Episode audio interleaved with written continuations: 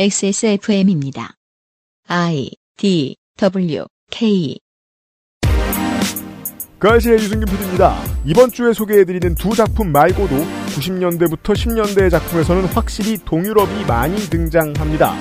주로 잘 모르고 어둡고 추운 악당의 출신지로요. 게임이 동유럽을 다루는 방식을 관찰해보면 인류 문명의 재미있는 점을 여럿 발견할 수 있습니다. 22년 여름 파케 문학관으로 꾸며드리는 그것은 알기 싫답니다.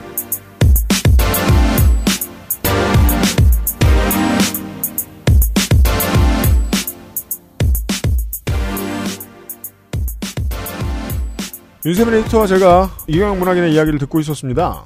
네, 안녕하세요. 셰퍼드 페어리라는 예술가 아시나요? 모릅니다. 어, 우리 같은 사람에는 오베이 창립자로 더 유명하고.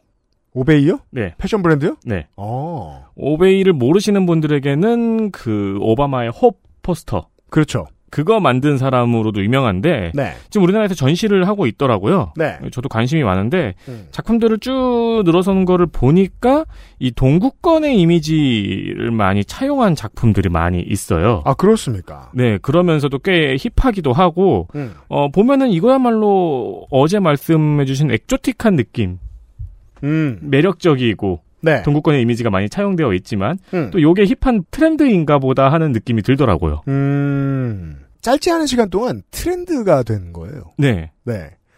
그래서 이제 개혁개방 시대 이후에 어, 동유럽에서 태어난 세대들이 의아한 거죠. 뭐 우리가 저랬다는 건 뭐 유튜브를 뒤져봐도 뭐 역사를 뒤져보면 알 것 같기도 하고 동네 어딘가에 옛날 구식 건물들 보면은 뭐 그 체제의 어떤 걸 알 수는 있긴 한데 감각은 수용 못하는 거예요. 어, 어, 네. 경험 못 해본 세상이니까. 왜냐면 이게 지금 서구권에서 트렌드가 된 이유는 네. 그동안의 미국 문화와 다른 문화였으니까요. 네. 네, 새로운 것일 테니까. 우리가 또 이런 걸 잘 알아요. 동유럽에 그 e스포츠 강국들이 많이 있고, 그 다음에 이제 IT 기업들도 잘 나가는 회사들이 많이 차려졌고, 네. 에스토니아 같은 막 그런 나라 사람들이다. 그러면 옛날에 그랬다는 걸 그냥 들어서 알 뿐이에요. 음. 감은 안 올 거예요. 세상이 바뀌어서. 네. 이것도 레트로잖아요. 사실 지금 레트로의 유행을 향유하는 이들은 음, X세대들이 아니잖아요. 그렇죠. 그 문화를 몰랐던 이들. 맞습니다. 예. 네. 다만 이걸 알고도 이런 기획을 했던 사람들은 무슨 생각이냐 같은 것들을 한번 얘기해 볼 수 있을 것 같습니다. 네. 네. 게임에 그렇게 오랜 시간을 투자했으면 뭐 남는 게 있으면 더 좋잖아요. 아니, 사실 그 시간 동안 즐거웠으면 그게 남는 건데. 네. 네. 하지만 남는 게 좀 더 있으면 좋잖아요. 여운이 있으면 좋죠. 그죠? 전 아직까지 그 헤어질 결심이 뭔 얘기인지 잘 모르겠습니다만 어 재밌게 보다 보니까 뭘 봐도 생각나요. 저는 근데 헤어져 열심을 되게 쉽게 봤거든요. 아 그래요? 그냥 전형적인 필름 노아르 판모파탈 이야기잖아요. 저는 또 그 영화를 많이 접해보지 못한 축에 속하는 사람이라 더 어색하게 받아들였을지 몰라요. 전형적인 필름 노아르의 판모파탈 장르이고 음. 그, 신- 그 전형을 따라가는데 이제 문제는 연출이 박찬욱이고 배우가 박해일이라는 게 조금 독특한 거죠. 그러니까 색이 너무 독특한. 음. 그래서 이제 뭐 그 다음 영화를 봐도 이제 어, 외구가 붕괴되는구나. 아, 그럴 수 있죠. 외구가 완전히 붕괴되는구나. 아니 근데 그 붕괴된 사람이 외구를 붕괴시키고 있으니까 그렇잖아요. 그 똑같은 사람이 네. 마침내. 재밌게 보다 보니까 뭘 봐도 자꾸 생각이 나고 그 다음에 음. 의미가 점점 천천히 해석이 되더라고요. 음, 네. 어, 올해 플레이해본 게임은 더 그렇습니다. 네. 네. 어, 여러 가지 의미를 그 교차적으로 담고 있는 게임들은 음미해보는 시간이 아주 중요합니다. 그것을 알기 싫다는 경기도 김치의 진수 콕집어 콕김치, 고전의 재발견, 평산네이처 진경옥, 마구 긁고 노는 케미하우스 애견 매트, 안심하고 쓸 수 있는 요즘 치약에서 도와주고 있습니다. XSFM입니다. 콕 집어 콕. 깔끔한 맛의 경기도 김치를 만들기 어려울 땐 콕 집어 콕. 오차 없이 지켜지는 절임 과정, 양념 배합, 저온 발효, 숙성. 정부가 보증한 전통 식품 인증 업체예요. 그러니까 김치가 생각날 땐 콕 집어 콕. 다른 제품과 원료를 비교해 보세요. 다른 제품과 다려낸 방식을 비교해 보세요. 진짜가 만든 진짜. 고전의 재발견. 진경옥. 평산네이처. 치약이 다 거기서 거기지 뭐. 그냥 싼 거 사자 싼 거. 얘 봐라. 요즘엔 안 그래. 꼼꼼히 따져봐야지. 요즘엔 그럼 어떤 치약 쓰는데? 요즘엔 요즘 치약. 유해 성분이 의심되는 건 하나도 쓰지 않고 오직 자연 유래 성분으로만 만들었거든. 파라벤, 트리클로산, 합성 계면 활성제. 조금의 의심도 허락하지 않았습니다. 성분부터 효과까지 안심 치약, 요즘 치약. 불쌍해서라도 요즘 치약 광고는 종종 해줘야 됩니다. 아직도 가끔씩 요즘 치약을 걱정하시는 분들을 만납니다. 어, 유면상 PD의 전원. 걱정할 시간에 네. 하나 사시라. 사라.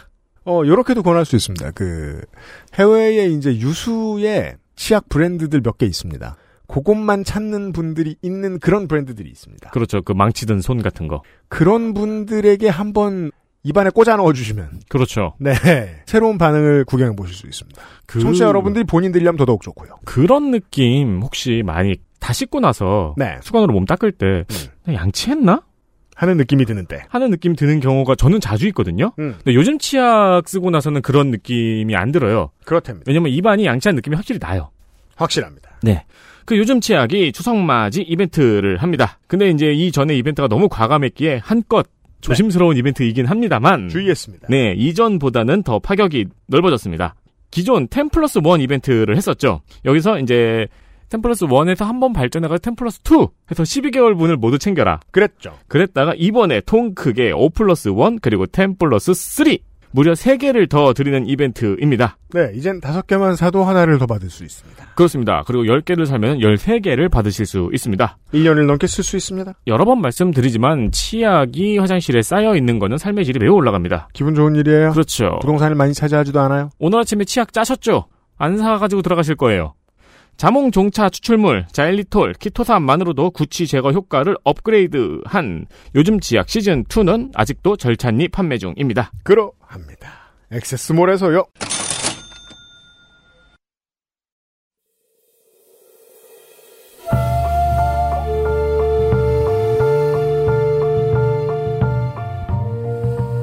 양서를 만나는 시간.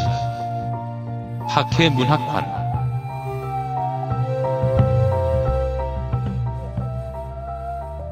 여름의 문학 시간입니다. 문학인과 함께 하고 있습니다. 다시 오셨고요. 안녕하세요. 물 먹는 말고 이게 어제 얘기한 This War, This War of Mine의 그 주인공 같은 상태네요. 물이 중요하거든요. 어찌 보면 둘 다 이제 생존과 직결된 상황에서 선택에 대한 고민을 계속해서 이끌어내려고 애쓰는 작품 두 개를 보았습니다. 네. 네, 동물이 여권하고 Papers, Please하고 아, 근데 Papers, Please는 이 하다 보면은 음. 이게 도장을 찍어주잖아요. 음. 그러다 보면 계속 집에서 아픈 아들 생각이 나더라고요. 도장 찍는 중에. 많은 직장인들이 지금도 회사에서 그렇죠. 네, 프린트를 네. 하면서 쓰고 있죠. 이 짓을 해야 하나? 음.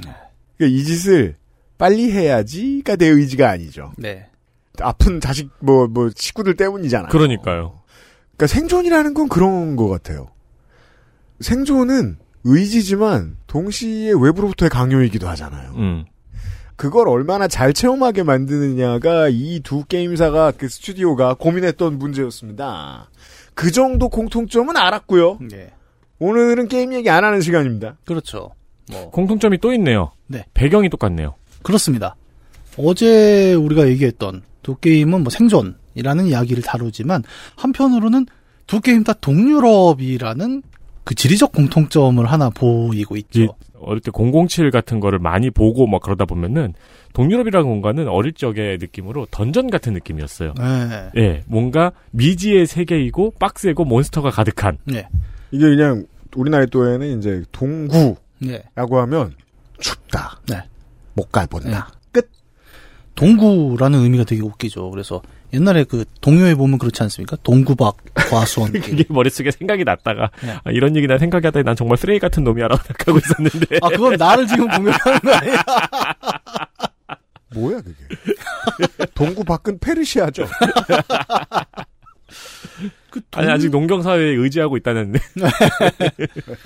동구권이에요. 그 두 게임의 공통점이라는 건 네. 우리가 동유럽 뭐 지금 우크라이나도 이제 동유럽의 네. 중요한 어떤 그런 나라이기도 하지만 동유럽을 배경으로 이런 그 생존 혹은 이런 문제에 관련된 게임들이 나왔다는 것도 좀 흥미롭습니다. 우리는 동유럽이 뭘까요? 방금 얘기했지만 약간 던전이라는 표현을 하셨잖아요. 네. 이게 되게 저는 흥미로운 답변이라고 생각을 했는데 네. 던전은 마을의 대척점에 있어요. 네. 모든 맞아요. 게임에서 마을은 보통 옛날 롤플레잉 게임에서 어떻게 표현이 되냐 녹색, 음. 푸른 잔디와 나무, 음. 그다음에 풍부한 음식과 여관과 술집과 하여튼 뭔가 안전한 곳입니다. 네. 대항해 시대. 네. 생각하면 좋아요. 예. 근데 던전이란 거는 기본적으로 어둡고 갈색이고 음. 나 외에 움직이는 것은 거의 대부분이 적이죠. 그렇죠. 던전과 마을은 그러니까 던전이다 마을이다가 중요한 게 아니라 제가 지난 시간에 마인, 마인크래프트 얘기했잖아요. 네. 밤의 바깥. 네. 음. 그런 것 같은. 마을이다 박 던전이다라는 각각의 의미가 중요한 게 아니죠. 음. 마을과 던전의 차이가 의미의 지점이에요. 그 문화시장의 변화, 격변을 가지고 얘기하잖아요. 미국인들이 옛날에는 미국만 마을이고 미국 바깥은 다 던전인 줄 알았다. 음. 네. 그랬다가 아 사실은 여기가 던전이구나를 깨닫는 미국인들이 늘어나면서 문화 권력이 밖으로 퍼졌다. 네. 넷플릭스가 끼친 영향이기도 네. 하고 스팀이 끼친 영향이기도 하죠. 그렇죠. 나와 타자, 우리 동네와 타자의 동네 같은 것을 구별할 때도 보통 dungeon처럼 느끼고 그랬습니다. 네. 오래된 세대들한테는 소련을 상징하는 많은 컨텐츠들이 있어요. 예를 들어 미래소년 코난의 인더스트리아. 네. 누가 봐도 소련이잖아요. 예. 스타워즈 같은 경우에도 다스베이더나 그쪽 저항군, 혁명군이었나? 헬멧 모양이 소련군 헬멧 모양이잖아요. 네. 그러니까 그 이미지가 항상 겹치잖아요. 예. 동구권, 뭐 우리가 동유럽이라고 부르면 약간 지리적 표현이지만 음. 동구권이라고 부르면은 지리적 의미를 약간 넘어서는 개념이기도 해요. 그러니까 아주 쉽게 얘기하면 지리적 동유럽이 있고 네. 문화적 동유럽은 또 조금 범위가 다르죠. 잘 보면 음. 예를 들어 우리가 발칸반도는 지리적으로는 어때요? 남유럽 음. 정도로 얘기할 수 있을 겁니다. 네. 근데 보통 어때요? 느낌이 동유럽이라고 하면 거기를 포함합니다. 네. 왜 내전이 심했으니까. 음. 그러니까 항상 뭔가 내전이 벌어지고 춥고 어둡고 굉장히 사람이 딱딱하고 이런 느낌으로 계속 비춰져요. 왜냐? 여기는 우리가 동구권이라고 부르는 그 문화적 동유럽이라는 건 지리적 의미보다도 바르샤바 조약 기구로 대표되는 구소련과 함께했던 예를 들어 제2 진영이라고 불렸던 네. 공산권이라는 지역을 통칭하기 때문이죠. 그렇죠. 그래서 전반적으로 그 지역을 우리가 동유럽이라고 부를 때 묶어서 부르는 경향들이 좀 있어요. 음. 나라마다 민족도 다르고 문화도 다르고 산업도 이제 다 다른데. 네. 근데 어떻습니까? 이러면은 유럽이라는 느낌이 우리에게 주는 의미랑은 조금 다릅니다. 우리가 동양 사람이 유럽. 음. 그러면 그건 순전히 서유럽이죠. 예. 구라파라고 옛날에는 그랬잖아요. 네. 예. 우리 예전에 한번 얘기했어요. 네. 구라파의 구죠. 동구는. 구라파인데 그 유럽이라는 구라파의 개념에 동유럽은 안 들어갑니다. 이상하게. 유럽이라고 하면 서구. 네. 서구를- 마치 아메리카라고 하면 미국이듯. 네. 그렇게 묶어버리는 거예요. 그래서, 어, 어떻게 보면은, 이 동유럽이라는 개념이 사실은 앞에 얘기했던 두 게임을 설명할 수 있는 또 하나의 중요한 지점이기도 합니다. 음. 그러면 이런 문화적인 의미로 동유럽은 우리에게 어떤 것인가? 한번 동유럽이 나오는 컨텐츠들을 생각해 봅시다. 네.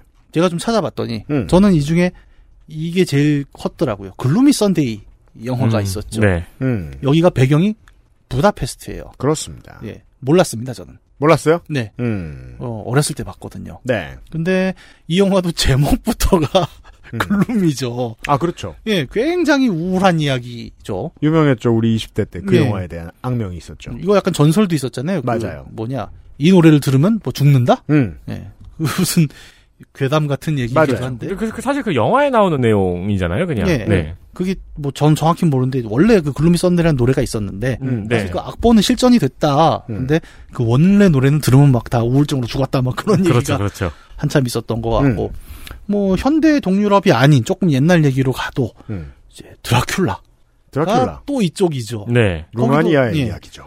그 실존 인물이 있었죠. 블라드 네. 3세라고. 음. 이 양반이 그 루마니아의 트란실베니아. 음. 이게 나중에 게임으로 넘으면 캐슬베니아 음, 다 되죠. 음. 배경이 되는 그 드라큘라 게임이잖아요. 그리고 또 역으로 자본가를 상징하기도 하고요. 네, 그렇습니다.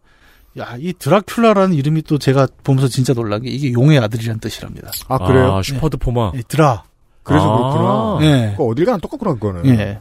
프라하의 연인이 있어요. 아, 이건 저 군대에서 그 드라마 얘기 말씀을 하시는지 모르겠는데. 네, 맞아 그 네, 드라마. 네, 네. 그 그, 이 드라마가 나오는. 한창 전성기 때 제가 이제 군대에 아, 있어가지고. 그랬구나. 예. 예, 예, 예. 근데 저는 이 드라마에서는 동유럽이 그렇게 우울하게 나오진 어, 않아요. 그렇죠. 그 드라마도 엄청 옛날 드라마구나. 예, 그렇죠. 근데 여기서도 프라하라는 건 어때요? 도시가 되게 예쁘고 근데 되게 차분하게 나오지 않아요?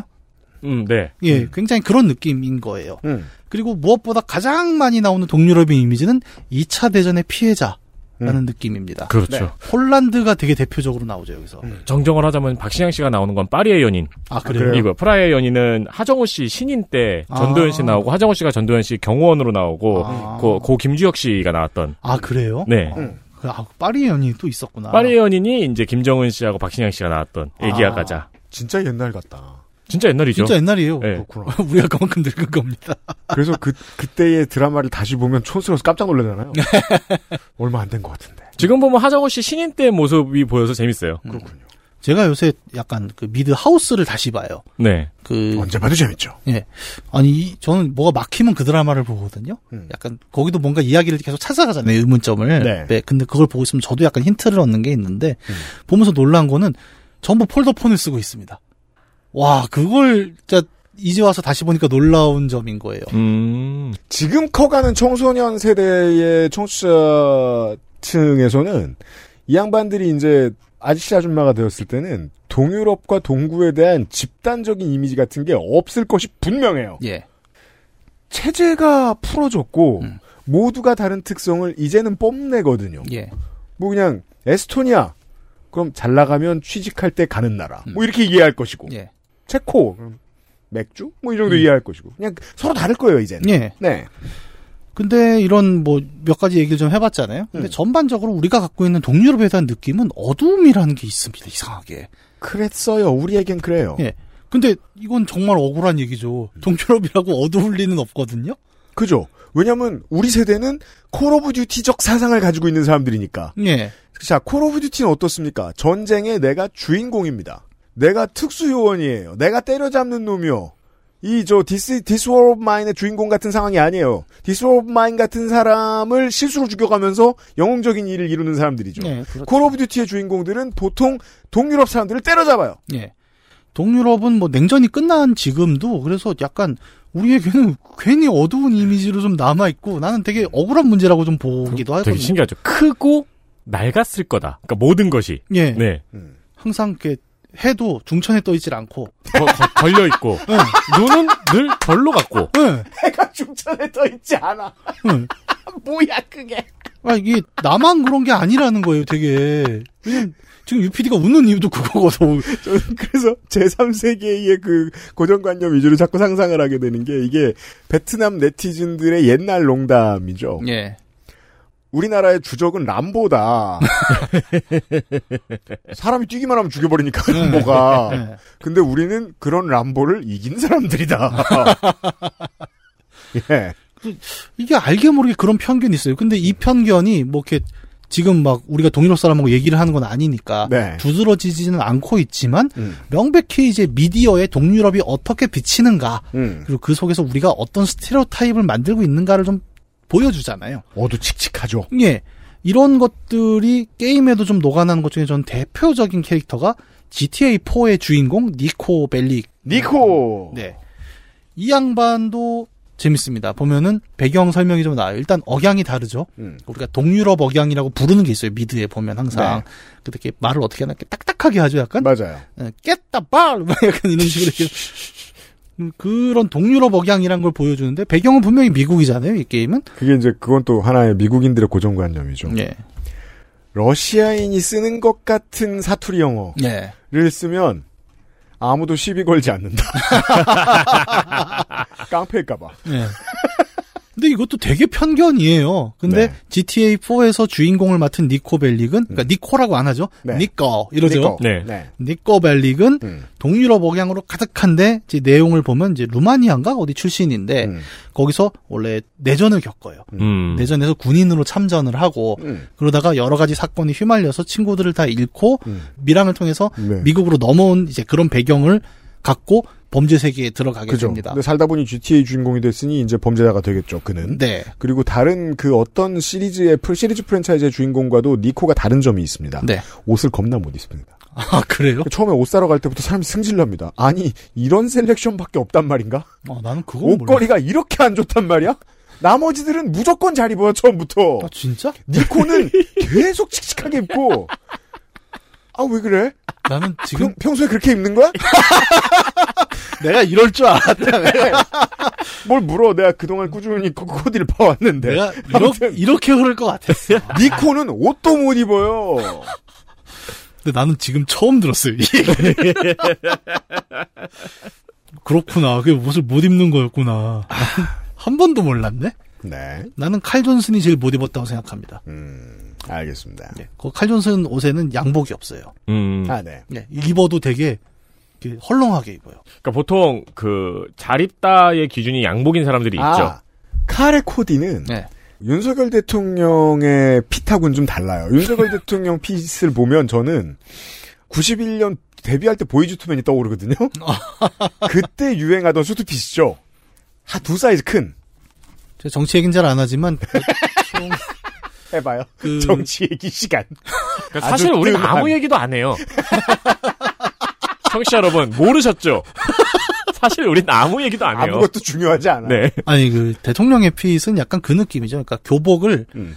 고1 때 되게 큰 걸 삽니다. 어 보통 부모님들이 그렇죠. 애가 성장기니까 고, 고1 패션이죠. 음. 그 바지 핏이 딱그 예, 엄마가 생각한 부모의 기대만큼 핏하게 되지 않는 거죠. 저는 그 고등학생 교복 패션이라고 많이 생각했어요. 고1. 예. 그래서 교복은 아나바다가 되게 중요한 아이템입니다. 예. 아니, 여기까지 정- 요, 요즘은 거의 지원이 되니까요. 네. 여기까지 정치 얘기였습니다. 네. 그리고 동유럽 얘기는 또 한참 하고 동유럽. 있었죠. 예. 동유럽이라는 배경이 이상하게 우리에게 왜 이렇게 음울하고 어둡고 네. 이런 것만 나오는가? 위도도 똑같은 주제에 훨씬 추울 것 같고. 그러니까 위도를 보면 되게 웃겨요. 이게 우리랑 별 차이가 없거든요. 잘 보면. 네. 근데 우리는 되게 동유럽 하면 그런 느낌으로 받아들이고 있는데 음. 왜 그럴까를 좀 생각해 보고자 합니다. 그럽시다. 네. 그러면 다시 처음에 얘기했던 그 두 게임으로 돌아가 봅시다. 음. 두 게임의 시간대는 뭐 큰 차이가 없죠. 어쨌든 20세기 이후에 현대 동유럽 이라는 배경을 갖고 있어요. 네. 왜 이런 딱딱한 관료제 혹은 내전이라는 상황이 동유럽, 현대 동유럽으로 비치는가를 음. 좀 생각해 봐야 되는데 음. 일단 두 게임이 다루고 있는 주제들을 살펴보면 조금 답이 나오겠죠. 네. 부패하고 경직된 관료제, 음. 관료제. 그리고 굉장히 불안정한 정치 상황. 언제든 전쟁이 나는. 네. 그리고 심지어는 아예 전쟁이 터져서 음. 내전이 발발한 상황 이런 네. 것들을 다루고 있단 말이에요. 음. 근데 이런 것들을 게임으로 다루는 건 굉장히 예, 의미가 깊고 재밌기도 하겠죠. 하지만 우리가 생각해 볼 건 사실 이 문제를 드러낼 수 있는 더 명확한 공간적 배경도 있다는 겁니다. 음. 예를 들면 아프리카죠. 수단 남수단 분쟁을 이야기하면 네. 콩고와 콩고민주공화국의 이야기를 하면 아니 방금 나라가 갈린 이런 데까지 갈 필요도 없어요. 내전이 얼마나 많습니까? 예. 끝도 없어요 하고자 하면. 그렇죠. 거기는 뭐 아까 Papers, Please가 얘기했던 시스템적인 문제 음. 더 심하죠. 음. 어떻게 보면 네. 뭐 모든 거 엄청난 많은 독재자들과 네. 그 또 거기에 반대하는 쿠데타들과 음. 그 그로 인한 내전들이 어떻게 보면 그 수적으로 더 많은 곳 음. 그리고 더 많이 국제사회에 장식되는 곳도 미디어에서 네. 사실은 아프리카입니다. 음. 아 근데 번뜩 그런 생각이 드네요. 예. 서구의 적이 아니라서. 어떤 이유든지 간에 되게 흥미로운 건 음. 이런 문제가 더 명확하게 잘 드러날 수 있는 배경이 존재함에도 불구하고 음. 이렇게 히트친 게임이 동유럽을 배경으로 만들어졌고 네. 그렇게 만들어진 게임이 찬사를 받으면서 흥행하고 있다는 점이라는 거예요. 네. 음. 이건 뭘 가리키는 걸까? 뭔이 생각을 얘기냐. 좀 생각을 해보면 음. 결국 이 이야기의 중심은 게임을 하는 플레이어, 그러니까 미디어로 치면 이제 미디어 수용자겠죠. 음. 이 사람들의 시점이 어디에 있느냐를 좀 드러내는 부분이라고 생각을 합니다. 이건 모든 physical의 문화 콘텐츠가 다 마찬가지라고 생각합니다. 소설이든 영화든 나에 결부시킬 어떤 페르소나가 등장하고 그를 위주로 돌아가야 된단 말이야 작품이. 음. 예. 그럼 그 내가 대신 돼보는 소비자가 어디 사는 누구냐가 음. 제일 중요하죠. 그 그러면 게임을 하는 사람 입장에서 아프리카에서 일어나는 내전보다 음. 동유럽의 내전이 더 의미가 가깝게 다가온다는 얘기일 수도 있잖아요. 음, 네. 음. 그러면 왜 그렇게 될까를 생각해보면 결국 매체 수용자가 어디에 있는가라는 점을 생각해봐야 된다는 음. 거죠. 네. 그런 점에서 볼 때 게임이라는 매체가 갖고 있는 굉장히 특수한 지점, 그러면서 동시에 한계가 되는 지점 하나가 있는데 뭐입니까? 게임은 선진국의 매체일 수밖에 없다는 점입니다. 음, 플랫폼이 네. 좀더 설명을 들어봅시다. 네. 뭐 제가 이제 가장 쉽게 좀 이 지점을 설명할 수 있는 예로 영화랑 좀 비교를 많이 해요. 음. 예를 들면 그런 게 있죠. 개발도상국 같은 나라에서는 이제 문화 정책의 일환으로 그런 걸 해요. 트럭에 스크린하고 영상기를 싣고 시골에 갑니다. 그럼 밤에 밤에는 이제 깜깜하잖아요. 네. 거기 마을의 제일 넓은 광장에 스크린을 걸고 거기서 영화를 무료로 틀어주기도 하죠. 우리나라에도 그랬다고 하죠. 예, 시골 그런 거 마당에서. 하죠. 네. 옛날식 카피레프트 P2P죠. 네. 그, 뭐, 저는 되게 의미 있는 거라고 봐요. 그럼요. 어렸을 때 그 한 편이 그 사람의 많은 것을 바꾸기도 하죠. 네. 네. 근데 이 장면이 되게 중요한 건 스크린 하나를 갖고 가서 돌리면 마을의 100명이 다 같이 같은 영화를 볼 수 있어요. 네. 근데 이제 게임으로 넘어와 봅시다. 음. 그러면 똑같은 일을 제가 하고 싶어요. 음. 그러면 이제 컴퓨터 100대를 싸들고 LAN party. 예, 그, 그, 저기 뭐야, 동네 쓸 수 있는 인터넷 switching hub랑, 음. 뭐, 스위치업. 예, 그리고 100대를 컴퓨터로 돌리면 또 게임 PC라고 예를 들어 칩시다. 그리고 또 저 서버 작업 전문 설비 장비 회사에 하청을 줘서 네. 한 명 한 트럭이 이제 나와서 예. 설치를 하고. 예. 그 100대를 돌리기도 어려운 게 음. 예전에 그 배틀그라운드가 e스포츠를 처음에 신도림 PC방에서 열었는데 음. 그 80대였거든요. 그러니까 80대 아 현장에 100명이 다. 예. 예. 다 모여서 돌렸더니 음. 신도림 일대 정전이 됐어요. 아, 진짜요? 네. 어. 이게 전기를 엄청 잡아먹지 않습니까? 뭐 UPD 또 컴퓨터 많이 게다가 배그는 여전히 고사양으로 볼 수 있습니다. 예, 맞아요. 그러면 아까 얘기한 대로 시골에 가서 100명에게 영화를 보여주는 일은 게임에선 불가능한 일이 될 수도 있습니다. 음. 왜냐하면 우리가 어제 시간에 얘기했던 게임은 많은 기초 인프라를 요구하는군요. 네, 맞아요. 이게 결국은 선진국 매체일 수밖에 없는 게 여기 있어요. 우리가 이제 대탑을 많이 직접 만들어보고 이러셨던 분들이 이해하실 거라고 생각합니다. 대탑의 사양을 맞추면서 자 이거 게임하자고 빈익빈 부익부 그런 거죠. 예. 게임이란 매체는 예. 그리고 또, 어, 뭐 옛날 게임들은 지금도 할 수 있잖아라고 할 수도 있겠는데, 음. 기술과 같이 발전을 하잖아요. 맞아요. 기술의 한계치에서 항상. 아, 예. 이해가 되네요. 엄청나게 멋진 CG를 가진 영화를 보기 위해서 더 내야 되는 돈은 우리나라 기준으로 하면 3, 4천 원? 네. 왜냐하면 아이맥스로 보러 가는 게 나으니까. 네. 그리고, 근데 게임의 경우에는 2, 300만 원, 더 그쵸. 많게는 1000만 원씩 한 방에 들어가야 돼요. 예.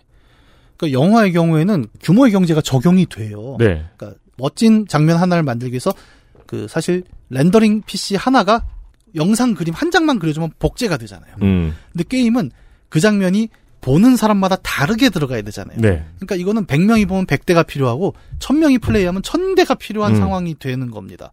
음. 근데 요즘 게이밍 PC 같은 경우는 기본으로 들어가는 그 전력, 파워수를 보면 뭐 800와트도 요즘은 보편적이잖아요. 좀 있으면 한 1000와트도 나오겠던데? 보편적으로? 우리 집이 1200. 네, 여기 이렇게 이런 분들이 있죠. 길쭉하니? 근데 물론 이제 그 와트를 다 쓰진 않아요. 네, 맞아요. 아, 그럼요. 네. 변명. 다 쓰지 않습니다. 그렇긴 하지만 네. 어, 가정에 놓여 있는 기기 중에 전기 먹는 걸로 치면은 gaming PC는 어마어마하게 높은 전력을 사용을 네. 합니다. 네. 저는 약간 예언같이 해보자면 조만간 환경 진영에서 음. gaming 뭐라 PC가 하기 시작할 겁니다. 나올 수 있습니다. 음, 음. 네. 유사하게 나온 게 뭐였죠? 그 암호화폐 채굴에 쓰였던 그래픽 카드의 전력 문제가 네. 지적이 된 바 있었죠. 그래서 지금 AMD와 엔비디아에게는 코앞에 닥친 문제죠. 예. 저전력으로 그 다음번 저 GPU들을 만들어내는 일. 음. 네.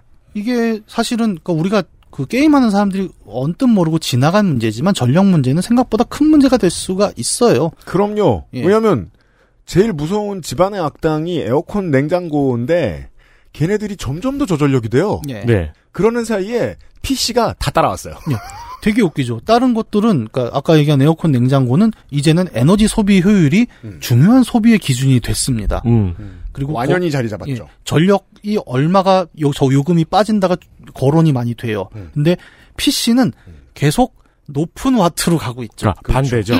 에어컨 냉장고는 비싸게 주고 사면 전력을 적게 먹는데 맞아요. 컴퓨터는 비싸게 주고 사면 전력도 많이 먹죠. 그러니까 이게 예. 얼마나 시대 역행입니까? 예. 하하하 전기 먹는 괴물이지. 하하. 그래서 아마 뭐 저도 이제 조만간 트렌드가 좀 바뀌지 않겠나. 그리고 음. 한편으로 게임이 어, 시간 유예를 받게 된 건 또 어떤 요소가 있냐면 모바일의 대중화가 있어요. 음. 네, 되게 웃기게도 컴퓨터 게임이 막 어마어마하게 그래픽 발전시키고 그 소위 말하는 개인 PC에서 렌더링할 수 있는 용량을 늘려가다가 어, 모바일이 대중화가 되면서 음. 모바일 안에서 돌려대니까 게임들이 갑자기 한 20년 전 그래픽으로 싹 돌아갑니다. 그렇죠. 하고 가벼워집니다. 네. 예. 그게 한번 버텨준 거죠, 지금 사실. 음. 그게 없었으면은 뭔가 센 제재가 한번 왔을 거라고 저는 생각을 해요. 아, 인위적 수혈이었던 셈이군요. 게임 시장의 예. 입장에서. 왜냐면 뭐 지금 모바일이 훨씬 돈을 많이 벌잖아요. 모바일 혁명이. 예. 그러면서 어 컴퓨터 그래픽 을 리소스를 사용하는 전력량이 확 줄어든 거예요. 그것도 재밌게도 그렇게 한번 가벼워진 단계에서 게임 이용자의 저변이 확 넓어지기도 했네요. 그러니까요. 어떻게 보면 어 진입 장벽이 낮아진 걸 수도 있죠. 네, 그러니까 시장에도 필요한 조치일 수 있겠네요. 네, 그런 점들이 좀 있습니다. 그러니까 음. 이 얘기를 다시 이제 그 처음에 드렸던 말로 돌아가자면 그러니까 다른 매체, 대중 매체라고 불리는 건 어때요? 보통은 어 하나의 제작을 했을 때 그걸 통해서 여러 사람들이 되게 싸고 쉽게 접근할 수 있는 매체였어요 그동안. 네. 근데 게임은 그런 것 같지만 잘 살펴보면 아닌 그랬던 부분이 적 있어요. 없어요. 예. 제가 몇 번 얘기했잖아요, 이 시간에. 네. 어릴 때, 그, 사양 좋은 애네 집에 가가지고 게임 구경하고 자기가 해보고 그랬었다고. 네. 그래서 요즘 지금 제 세대 근처에서 게임 경험 많아서 막 이런저런 얘기하시는 분들 보면 음. 사실은 어느 정도의 경제적 여건 이 받쳐준 경우들도 많죠. 음. 그, 우리 이제 깜짝깜짝 놀랍니다. 콘솔이 옛날에 얼마나 비쌌는지. 네. 지금보다 비싸거나 지금이랑 같아요. 음. 그럼 지금보다 훨씬 비쌌다는 거 아니야? 그렇죠.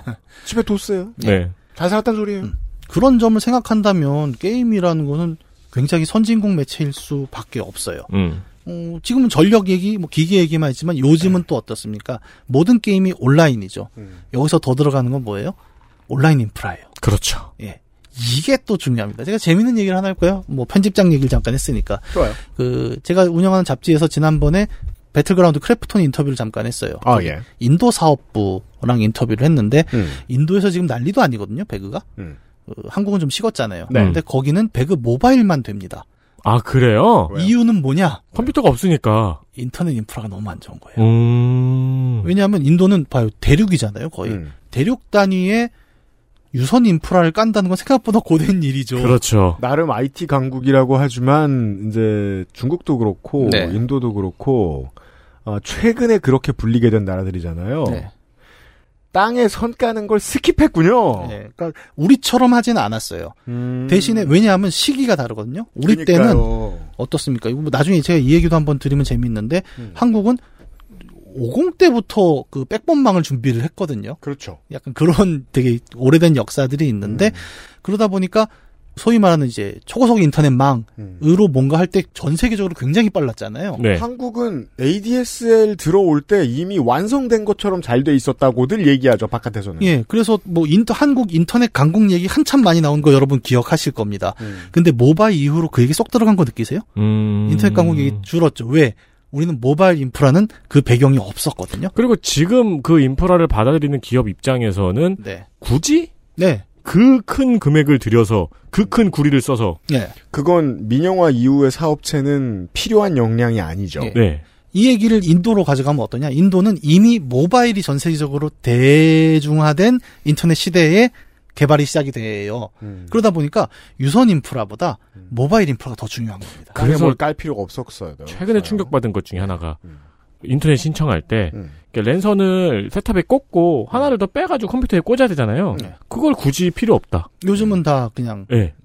내부에서 와이파이로 네, 처리하니까. 집에 PC가 있을 필요가 없으니까. 네. 아, 물- 물론 인도에 유선 인터넷이 없다는 얘기가 아니라 음. 그 상대적인 대중화와 중요성 면에서 음. 모바일이 훨씬 중요한 지점이에요. 음. 이 현상들이 자주 나오죠. 예를 들어 한중일의 결제 수단 얘기할 때 많이 아 그렇죠. 나오잖아요. 네. 예, 중국은 뭐 거지도 저기 QR 코드로 구걸한다면. 그렇죠. 그렇죠. 네. 그 위챗으로 받는다. 예, 일본은 아직도 현금으로 거스름돈 하잖아요. 아니 배급하는 게임 회사 입장에서도 여기에 굳이 PC 모바일을 홍보를 할 필요가 없을 것 같은데. 예. 네. 음. 그리고 인도도 대륙은 넓지만 또 그 도농 차가 엄청 심한 또 네, 상황이라 중국처럼요.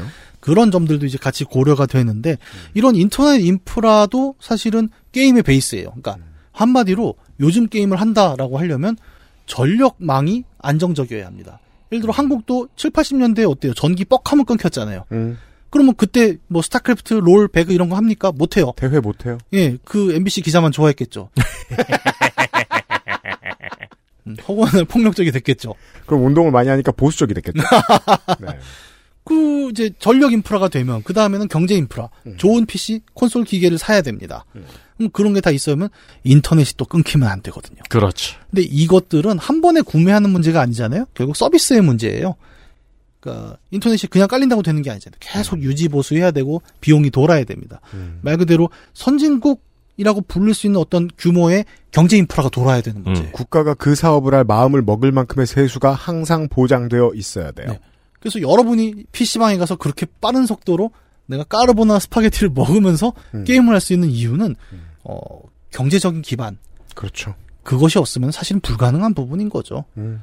그러면 이 얘기를 좀 전 세계적으로 돌려봅시다. 그러면 그런 한국 같은 PC방을 즐길 수 있는, 문화로서 즐길 수 있는 사람은 몇 명이나 되겠느냐는 거예요. 전 세계에. 네. 음. 이게 텔레비전, 라디오, 영화라는 대중매체와 게임이 갖고 있는 근본적인 차이죠. 음. 그래서 저는 게임 전공이잖아요. 음. 하지만 게임이 뭐 정말 더 앞으로 발전된 매체다라는 말을 할 때는 이 고민을 좀 조금 더 하고 해야 된다고 생각은 해요. 진입 장벽이 어마어마하게 낮아져야 돼요. 네. 그리고 그 진입 장벽이란 게 전지구적 차원에서 본다면 굉장히 좀 어, 나쁘게 말하면 계급적인 문제까지도 포함할 수 있는 문화다라는 점은 게임이라는 매체가 근본적으로 갖고 있는 한계이기도 하죠. 이거야말로 문화 자본이네요. 예, 그렇습니다. 이 문화자본에 대한 이야기는 아마 이제 다음 주에 좀 더 해볼 건데요. 그 이제 문화자본이 핵심 역량인 경우 physical을 같이 이해해야 되는 거죠. 물리적으로 잡히는 것은.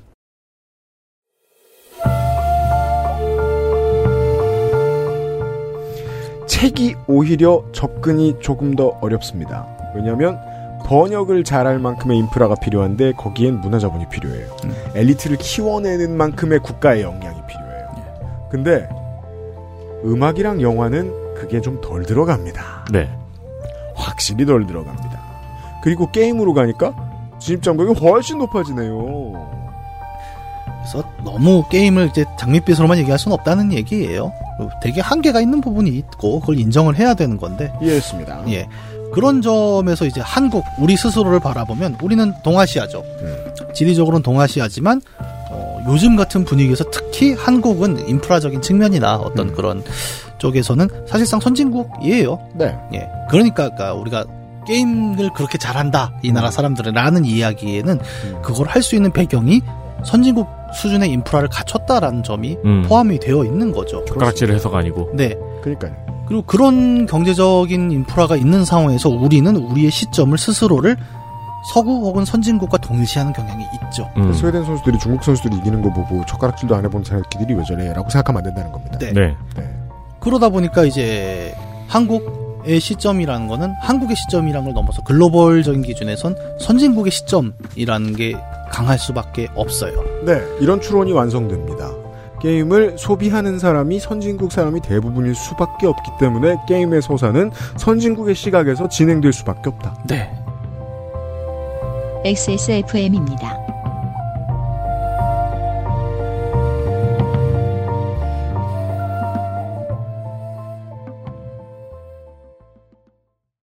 요즘 치약은 판매액의 10%를 소아암 재단에 기부합니다.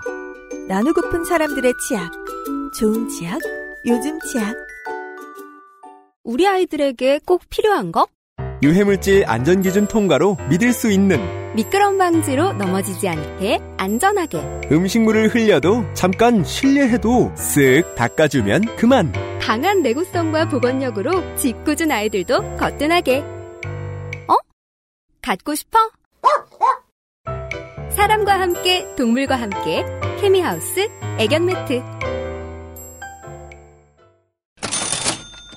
게이머는 감각이 아주 발달돼 있어야 합니다. 그렇죠. 그래야 애도 보고 밥도 하고 청소도 하고 개도 보죠. 네.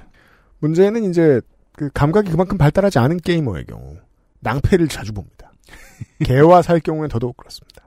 강아지의 슬개골 탈구는 이제 가정에서도 강아지를 많이 키우니까 네. 바닥에 너무 딱딱해서 일어나는 고질병이죠. 나이가 먹으면 이제 많이 발생하고요. 네, 에디터도 이제 저희 집에 와가지고 발견하셨습니다만 저희가 집에 오자마자 개 미끄러지기 딱 좋은 바닥에 뭘 깔았죠. 어, 그렇죠. 제가 깐건 아닌데. 네, 약간 그 저기 놀, 놀이터 같아요. 네, 맞아요.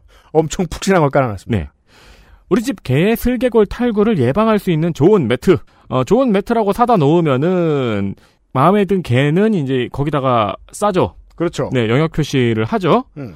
그래서 방수는 필수 기능으로 추가되어야 합니다. 당연합니다. 때로는 보호자가 하지 말라 그래서 한동안 안 했는데 음. 그래도 한 번은 해할 것 같은데 예전에 했나? 기억이 가물가물할 때 또 오랜만에 또 한번 표시하고 그렇습니다. 그렇습니다. 네. 네. 그리고 이제 했는데도 괜찮아요. 네. 그리고 약간 발이 푹신푹신해서 기분이 좋아. 네. 그러면은 땅을 한번 파볼까 싶어가지고 긁어요. 그렇죠. 그리고 이제 인간은 해석할 수 없는 다른 여러 가지 이유로 긁어요. 그렇습니다. 긁는 건 기분 좋은 일이거든요. 그렇죠. 그냥 넥슨이 져서도 긁고, 뭐야 그게? 네, 네. 뭐 축구를 보다가도 긁고, 뭐 지지율이 떨어져서도 긁고 그럽니다. 긁을 때 그걸 견디는 내구성도 중요하지요. 당연합니다. 마구 긁어도 돼야 됩니다. 6대 가소제와 7대 휘발성 유기화합물 그리고 8대 중금속 유해물질 검출 안전 기준을 통과한 케미하우스 반려동물 매트가 액세스몰에서 판매 중입니다. 따라서 어, 개 아니라 누구와 살 때도 네. 두꺼운 매트가 필요할 때는 쓸모 있습니다. 가장 쓸모 있는 건 나도 두꺼운 매트를 깔아야 되는데 음. 애가 아빠 저거 엄마 저거라고 얘기하는 저 뽀로로 나오는 거 싫다. 음.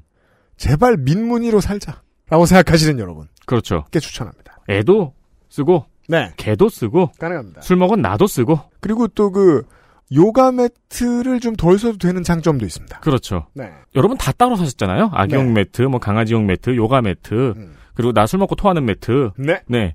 어, 요거 하나로도 전부 다 대응이 가능합니다. 집안 바닥의 너비와 구조를 잘 파악해 보시고 러그형과 폴더형 중 고르셔서 구매하시면 됩니다. 액세스몰의 스테디셀러입니다. 케미하우스 애견 매트, AKA 반려동물 매트입니다. 액세스몰에 있습니다.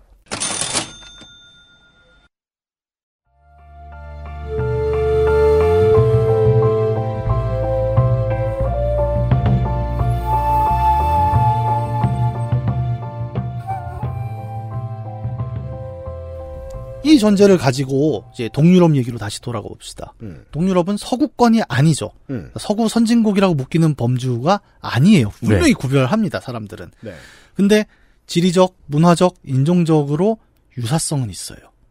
에, 아까 얘기한 네. 동남아시아, 아프리카 이런 쪽에 비해서 서구 선진국이라는 주체의 관점에선 굉장히 가까운 사람들입니다. 육로로 연결돼 있는 이웃입니다. 네. 서로 등 돌리고 살았을 뿐. 네. 그러면 아까 얘기한 대로 어떤 내전의 문제, 어떤 그 경직화된 관료제의 문제를 다룰 때 아프리카, 동남아시아, 아시아보다 동유럽을 배경으로 삼았을 때 가져가는 장점들이 나오는 거죠. 좀 알아요. 게임이 영화랑 다른 지점이기도 해요. 이거는 직접 들어가야 되는 거잖아요. 예를 들어 아프리카 내전을 다룬 영화는 많습니다. 게임은 조금 달라요. 내가 직접 들어가서 더 깊이 몰입해야 되잖아요. 그죠. 로케를 1년 찍는 거랑 네. 그건 상대가 안 돼요. 오래 살아봐야 돼요. 네. 음.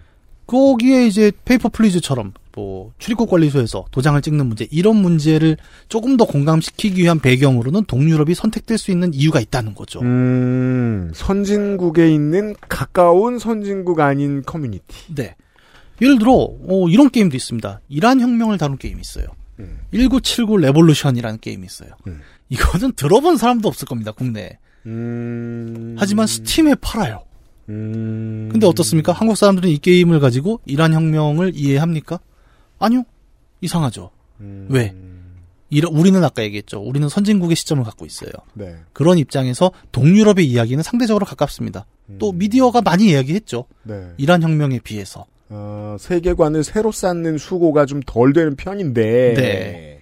예, 이해했습니다. 그런 차이들이 있어요. 그래서 이런 것들을 좀 정리를 해보면 왜 Papers, Please와 This War of Mine은 동유럽을 배경으로 했는가라는 다소 뜬금없는 질문에 답을 할 수가 있게 되는 거죠. 유사하지만 우리가 아닌 타자이기 때문입니다. 어디를 다룬 게임도 다 방금 말씀해 주신 대로 다 있는데 왜 굳이 전 세계 게이머들에게 이 작품이 선택되는가? 네. 왜냐? 게이머들은 선진국의 시점을 갖고 있으니까요. 음. 게다가 한국 게이머들은 Papers, Please를 더 각별하게 이해했습니다. 왜냐하면 북한 같다고 생각하면서 플레이했으니까 동일한 원리가 작동되죠. 선진국에 앉아 있는 사람들한테 지척에 있는 등 돌리고 사는 이웃. 그 얘기를 내가 뒤에다 썼는데 또 먼저 해갖고 그 얘기를 먼저 하면 바로 그 지점. Papers, Please라는 게임이 있었잖아요. 근데 그거를 죄송합니다. 한국어 버전으로 가져오는데 한국어 버전이 아니라 문화어 버전으로 가져왔다는 거예요. 네. 이게 뭐냐? 우리가 북한을 대하는 방식과 서구 선진국이 동유럽을 대하는 방식이 갖고 있는 유사성을 보여주는 음. 거죠. 그렇죠. 예. 여권 주세요가 아니라 동무 여권 내라우라고 번역한 이유. 예. 왜냐하면 우리도 그런 거잖아요. 우리에게 북한은 어떻습니까? 같은 언어. 같진 않죠. 비슷한 언어, 비슷한 문화, 사실은 눈빛만 봐도 다, 뭐, 계속 우리는 통일하려고 하잖아요, 심지어. 네. 우리는 같은 사람들이야라고 인식하고 있는데, 달라요, 사실. 아니라고 생각해요. 아, 그래요? 그러니까 그렇다고 생각하면서도 그렇지 네. 않다고 생각하죠. 아, 그쵸, 그쵸. 네. 같지만 달라라는 그 특이한 유사성이 있는 거예요. 근데 이게 서구와 동유럽이 갖고 있는 차이랑 똑같은 거죠. 한국의 번역자는 그 점을 정확히 캐치한 겁니다. 제가 어제 동구라는 단어가 가지고 있던 우리 세대의 느낌을 얘기했잖아요. 뭐가 있는지 모르겠는데 추운 것 같다. 음. 살벌한 것 같다. 네. 그런 느낌을 표현하는 말로 우리 세대에서는 북한을 동토의 왕국이라고 불렀습니다. 네. 그 저는 그 번역이 정말 누가 했는지 모르겠는데 아마 본인도 어떤 의식을 갖고 했다기보다는 되게 당연하게 느끼는 어떤 유사성을 가지고 한국에 가져온 거예요. 그렇겠죠. 당연하게 열면은 어이 북한 같네. 네. 음. 근데 그 유사성이 어떻게 보면 게임이라는 매체가 갖고 있는 주체 시점 이 음. 어떻게 공통적으로 작용하는가 확 나타나 버린 음. 케이스라고 네. 생각이 드는 거죠. 음. 그래서 이런 의미에서 왜 이 게임들이 동유럽이 배경이었냐는 어 아무런 의미가 없는 게 아니라고 저는 봐요. 음. 그러니까 나와 비슷하지만 명백히 내가 아닌 존재가 있고 나와 다른 지역이 있지만 한편으론 나와 유사한 상황을 겪고 있는 그런 대상이 있으니까 음. 그게 게임의 배경이 되고 있다라는 점이 이 두 게임 동유럽이라는 배경을 갖게 된 공통점의 원인일 거예요. 음. 그러니까 어느 부분은 유사하거나 하다못해 우리가 우크라이나 얘기하면서 얘기했었는데 생김새가 우리랑 동일한 사람의 다른 환경 예. 같은 게 더 흥미를 가지고 재미를 유발할 수밖에 없는 거죠. 네. 음.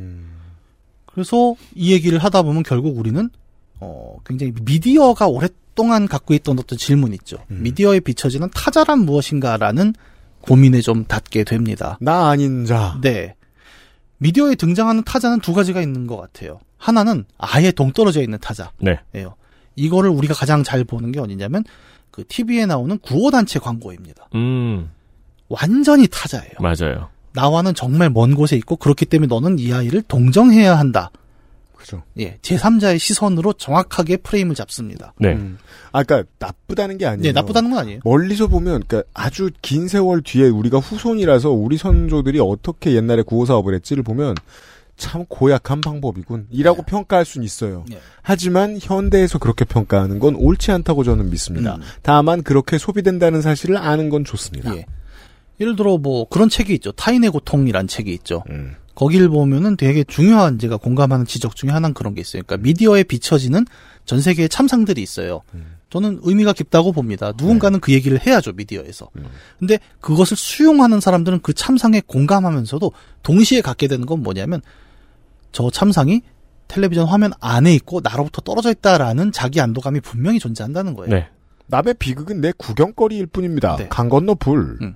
뭐 그렇다고 해서 사람들이 저게 남의 일이니까 신경을 안 쓰는 건 아니죠. 그렇죠. 그 마음에 공감하고 또 동참하려는 길을 찾기도 하고 그렇습니다. 그게 네. 나쁘다는 건 아니에요. 음. 다만 그 화면을 볼 때 우리는 아 나는 미디어 밖에 있고 타자는 미디어 안에 있다는 사실을 정확히 의식을 해요. 그것만큼은 정확하게 의식합니다. 네. 이 거리감이 지나치게 멀면 완전 남의 얘기가 돼버려요. 음, 예를 들어 뭐 안드로메다 별에서 뭐 삐까삐까 외계인이 음. 최근에 기아 사태를 겪고 있다. 아 근데 안드로메다는 생각보다 좀 가까운 것좀 같고요. 가깝다. 네, 네, 우리나라 네. 입장에선 좀 가깝죠. 제임스 웹 때문입니까? 아니 그 개념이 다 글로 가 네. 있으니까. 아, 그렇죠. 네. 네. 개념 수출국이죠. 네. 개념 수입 예. 지역이죠. 그 예전에 웹툰에 우주전함 몰라몰라라고 있어요. 음. 보셨어요? 아 있죠, 있죠, 예, 맞아요. 거기 보면 그러니까 하도 개념이 안드로메다도 다 나가서 안드로메다에 개념 수입하러 가요? 예, 마지막 남은 개념을 회수하기 위해서 전함을 보내는데 그게 이제 몰라몰라예요. 음 맞아요. 아, 그 진짜 오래된 웹툰인데 기억나네. 와, 어렴- 어렴풋이 기억나네요. 참 이거 웹툰을 안 봐버릇해서 어, 큰일이구만. 근데 명작이었다고 생각합니다. 음. 몰라몰라가 개복치의 학명이거든요. 아 그래요? 음, 맞아요. 전함이 개복치처럼 생겼어요. 알았어요. 그 박민규 소설에도 우주전함 몰라 아 몰라 몰라 몰라 몰라 개복치라니. 네. 네. 그렇고요. 네, 좀 딴 얘기가 또 샜는데. 거기서는 몰라 몰라가 잠수함이죠. 네. 그죠? 아까도 우리가 얘기했잖아요. 안드로메다보단 가까워야 돼요. 네. 약 5%의 동질감. 네. 네. 그 교묘한 지점이 사실은 모든 미디어에 비치는 타자에 있다는 겁니다. 그 말씀을 들어보니까 그게 생각이 나네요. 아까 말씀드린 구호단체의 광고 있잖아요. 네. 그 우리나라 사람을 도와주는 국내에서 활동하는 구호단체 같은 경우에는 도움을 받을 당사자의 인터뷰를 네. 싫어요. 네. 근데 해외에서 활동하는 구호단체 같은 경우에는 고통을 받는 사람의 모습을 보여준 다음에 거기서 활동하는 우리나라 연예인의 인터뷰를 감, 아. 봐요. 감정의. 거리죠. 음. 가까울수록 연대, 멀수록 동정입니다. 네. 네. 예. 이런 거를 보면은, 그니까 게임 같은 경우에는 조금 다른 거예요. 아까 뭐, 안 좋은 얘기를 한참 했지만 또 게임의 장점은 그게 있죠. 프레임 바깥에 시청자를 두려워하지 않죠, 기본적으로. 사건 안에 집어 넣으려고 해요, 어떤 식으로든. 음.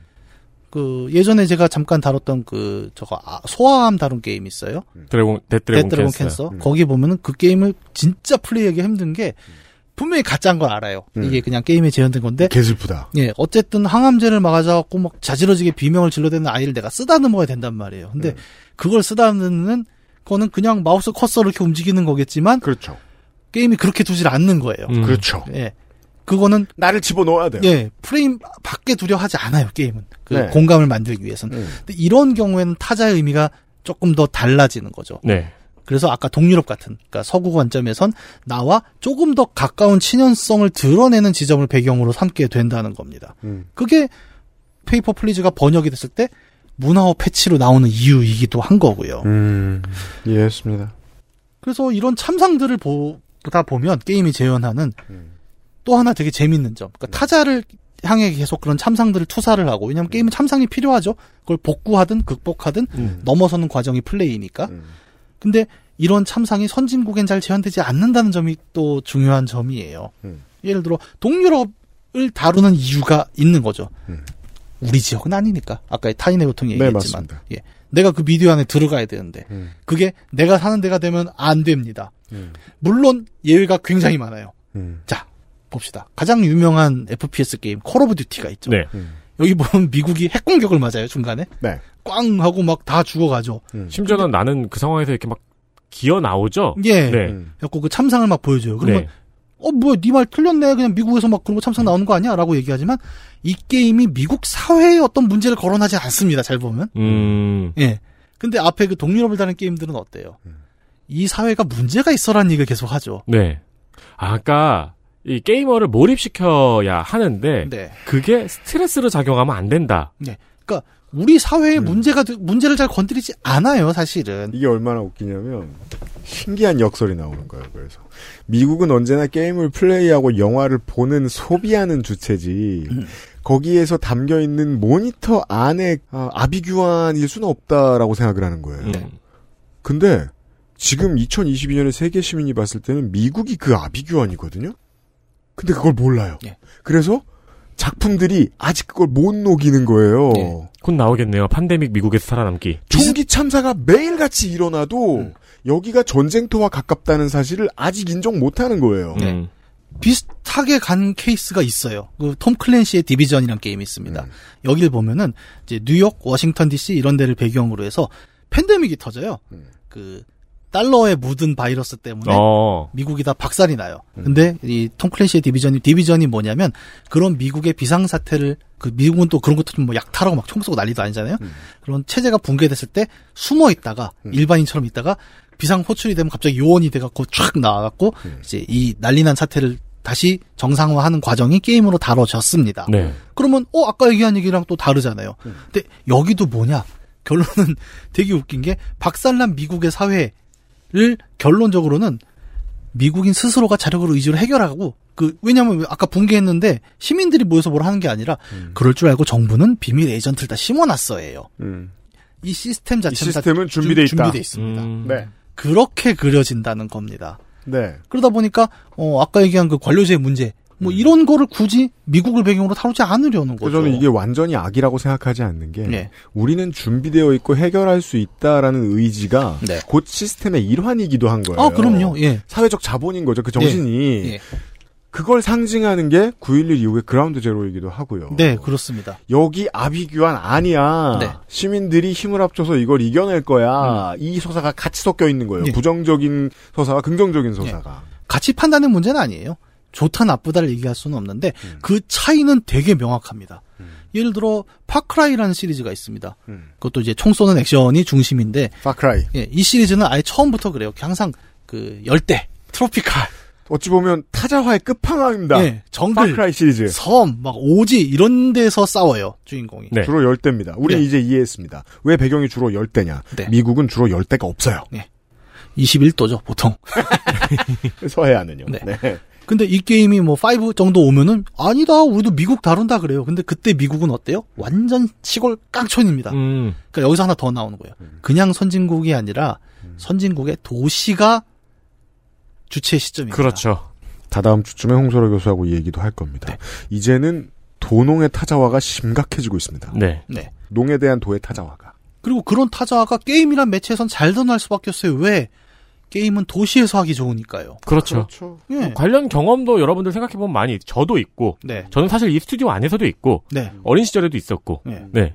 그러니까 오락실에 전학 온 친구와 오락실에 같이 갔을 때에 뭐 느끼는 가- 것들 아, 그럼요. 네. 예. 그런 차이들이 계속 있어 온 거예요. 게임이란 음. 존재. 그 게임하기에 농촌이 더 좋았다면 난리 나는 곳은 다 도시였겠죠. 네. 네. 자, 그러면 맞다, 또 파크라이 5. 예. 음. 거기도 딱 그렇잖아요. 그러니까 예. 무조건 도시는 아닙니다. 파크라이의 배경은. 예. 똑같은 이야기는 어디서 또 반복되느냐? 어, 우리 자주 얘기했던 배틀그라운드도 그렇습니다. 배그. 배틀그라운드의 맵을 한번 생각해 볼까요? 아 그렇죠. 처음에 나온 맵이 그 에란겔이라는 역시 에란겔. 구소련 배경이죠. 잘 보면. 네. 그러네. 그러니까 그게 이제 그런 문제를 저도 고민해 본 적이 있어요. 에란겔을 보면서 모스크바 사람들은 무슨 생각하면서 플레이를 할까? 저게 우리 동네라고만 생각할까? 네. 그럴 가능성이 높죠. 옛날 우리 동네. 끝! 그다음에 미라마라는 사막 맵은 음. 중남미. 네. 그리고 사녹이라는 동남아 맵. 네, 그렇죠. 그리고 비캔디라는 맵이 있어요. 설원. 여기는 동유럽이 모티브입니다. 음. 어. 그리고 한국 맵이 나왔죠? 음. 한국 맵도 도시가 아닙니다. 시골 중소도시 읍내 정도를 다루지 음. 본격적인 도시는 다루지 않았어요. 음. 왜 선진국 도시는 다루지 않는가? 음. 라는 점을 충분히 물어볼 수 있는 결과물들이기도 한 거죠. 물론 이런 반문은 가능합니다. 판교에 떨어뜨리면 네. 아흔 명이 옥상에 떨어질 거 아니냐. 할 수는 있지만 재미는 없다. 63빌딩 꼭대기 떨어지면 뭐 할 수가 없잖아요. 네. 그렇, 그렇다면 다시 답할 수 있죠. 그렇게 해서 플레이가 안 되게 디자인해 놓은 이유는 뭔데? 음. 빌딩 숲에서 플레이 잘 안 되게 디자인해 놓은 이유는 뭔데? 네. 음. 그러니까 애초에 그런 장면, 전장을 우리는 선진국 도시 기준으로는 잘 상상하지 못해요. 음. 예, 그런 점들도 좀 생각을 해봐야 된다는 겁니다. 음, 좀딴 얘기지만 제가 이 레메디의 작품들을 좋아하는 이유기도 합니다. 네. 네. 그걸 다 깨줘요. 음. 그래서 잘 안 팔려요. 거의 무조건. 음. 도시를 오히려 잘 다룬 작품 중에 이제 아까도 얘기했지만 GTA 같은 작품은 있죠. 아, 네. 근데 GTA는 한편으로는 또 독특한 점이 드러나는 게 음. GTA의 도시에서 제가 제일 놀랬던 건 음. 도시에 수많은 건물들이 있잖아요. 정말 도시는 건물로 만들어집니다. 음. 이 건물 중에 내가 들어갈 수 있는 건물이 없거든요. 거의. 네. 근데 현실의 도시도 그렇습니다. 어, 그러네. 이걸 제가 언제 알았냐면 이렇게 한 번 되게 똥이 마렸는데 그 수많은 건물들이 아, 화장실이 그렇죠. 있는데 네. 내가 들어갈 수 있는 건물이 없어요. 그렇죠. 생각보다. 그래서 도시 사람은 예. 어, 건물을 뚫는다고 하죠. 화장실 찾을 때. 아, 맞아요. 맞아요. 내가 지은 것도 아닌데. 네. 그 동굴에 싸고 나온 놈처럼. 네. 그, 뭐, GTA가 그렇게 된 거는 사실 뭐 개발 리소스의 문제겠죠. 모든 건물을 다 만들 수는 없어요. 근데, 그죠. 그 도시를 처음에 구상하던 옛 선조들은 그렇게 생각합니다. 어디에나 편의시설이 있으니까 모두가 편할 거야. 음, 하지만 문학인은 그렇게 생각 안 합니다. 어, 어디에나 화장실이 있지만 아무 화장실에도 들어가지 않아요. 음. 네. 네. 못 들어갑니다. 그리고 저는 못 들어갑니다. 어딜 가면 그냥 개무시를 많이 당하는 스타일인데. 음, 보통 이렇게 들어가면, 자꾸 그런 생각하면 우파가 돼요. 그, 그거서. 1층 거기 통과할 때 되게 두근두근 하잖아요. 네. 네. 잡지 않나? 네. 심지어 나는 저기 뭐야, 여기 몇 층 헬스장을 내가 등록을 했는데도 두근두근해요. 그래서 저는 맨날 가는 건물인데도 1층에 경비 아저씨 없을 때 빨리 뛰어가요. 그러니까요. 나타나실까봐. 거기 비어있으면 나 우리 마, 손님인데! 비어있으면 우리 마음에 안 도가 와요. 아니, 난 예전에 모 언론사에 업무 때문에 갔는데 빠꾸 먹은 적도 있어요. 진짜? 예, 물론 내가 이제 그 자전거 하이바를 쓰고 있었는데, 음. 약간 그, 그런 느낌인 거예요. 이렇게 잡상인 느낌으로 이렇게 음. 여기 오시면 안 된다고 언론사랑. 음, 아, 뭐 배달하러 오신다고 생각했나? 모르겠습니다. 근데 하여튼 좀 개무시를 많이 당해서 네. 예. 음. 그런 입장에서 GTA를 해보면 아 원래 도시의 건물은 들어갈 수 없다. 오, 이해됐어요. 예, 큰 건물이란 인프라를 잡아먹는 주인공, 소비의 주인공이잖아요. 예, 건물 바깥에 모두를 타자화시키는 게 디폴트일 수도 있겠어요. 실제로 건물들이 그러니까 게임 개발자가 아 모든 건물 안을 구현할 필요 없어 라고 하는 납득을 하게 되는 거죠. 그렇죠. 아, 이해했어요. 네. 뭐 약간 센 결론이긴 했는데 어 우리가 결국 그 얘기를 했어요. 동유럽 게임 두 개를 추천을 해놓고 네. 이제 왜 동유럽일까라는 질문을 던졌죠. 음. 근데 그걸 이해하기 위해서 우리가 갔던 곳은 사실 게임이 굉장히 선진국만을 위한 매체라는 한계. 그런 관점에서 세계를 봤을 때 우리가 선진국이라는 프레임 안에서 타자를 보는 관점들이 어, 어떻게 보면은 그 컨텐츠 자체가 아니라 인프라로부터 비롯된 어떤 문제일 수도 있다는 가능성을 보게 된 거죠. 아. 게임은 어, 한편으로 우리 그 얘기 많이 하죠. 그러니까 기존의 매체들보다 어떤 상호작용이란 걸 통해서 더 깊은 어떤 스펙타클을 주기도 하고 네. 완전히 새롭잖아요. 게임에서 우리가 받는 메시지들이란 건 네. 인류가 아직 갖지 못했던 새로운 가능성들이긴 합니다. 그런 가능성들을 통해 우리의 지평을 넓혀주는 것도 있지만 그것만으로 게임이 매우 훌륭하다고 얘기할 수는 없다는 거예요. 매우 명백한 한계도 있다는 거죠. 제가 그 언제야 우리 300회 공개 방송 때 음. 그때 그런 얘기를 했어요. 그러니까 게임은 세상을 비추는 거울이다. 음. 라는 얘기를 했어요. 어, 맞죠. 예술이니까. 근데 중요한 건 뭐냐, 오늘 얘기. 음. 이 거울을 볼 수 있는 사람은 전 세계 인류 중에 매우 한정된 사람이라는 점이 게임의 한계라는 겁니다. 그리고 음. 적게 봐도 저희 청취자들 중에서도 한정되어 있을 거예요. 맞아요. 네. 그래서 제가 맨날 이거 게임 얘기 아니라고. 네. 어? 그거 이제 저 애기한테 주사 놓을 때 하는 소리죠. 주사 안 아니라고. 예. 그런 얘기로 이 두 게임의 추천과 그 음. 배경을 이야기해봤죠. 좋습니다. 이런 이야기였습니다. 이 Papers, Please를 만든 개발자는 미국 국적의 소유자입니다. 네. 알려진 바로는 지금 일본에 산다고 하죠. 네. 따라서 그 타자화가 무엇인지 이 예술에 대해 정확하게 이해하고 있는 사람일 것임이 분명하다고 봅니다. 이런 작품을 만든 것으로 보아. 예. 그렇다면 이 작품을 완성시켜주는 것은 이 작품의 스펙이 되겠네요. 네. 아무 PC에 넣으나 다 돌아가는 저사양. 네. 이 사람은 항상 그래요. 이 사람의 후속작이 이제 리- 그 Obra Dinn호의 귀환이라는 게임이 있는데 이것도 되게 재밌거든요. 음. 꼭 추천을 드리는데 이것도 정말 저사양이에요. 그냥 다 흑백으로 만듭니다 게임을. 어. 예, 기본적으로. 네.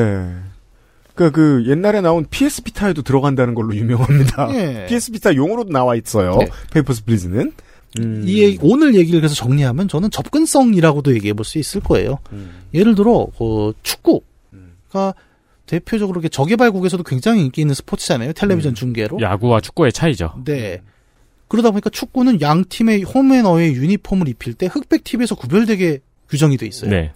그런 점들을 기존의 대중매체는 하고 있거든요. 음. 근데 게임은 그걸 얼마나 하고 있는가는 우리가 스스로 돌아봐야 됩니다. 음. 요즘은 이제 조금씩 나오기 시작했어요. 그러니까 그 세계 게임 접근성 가이드라고 나와서 색약해요.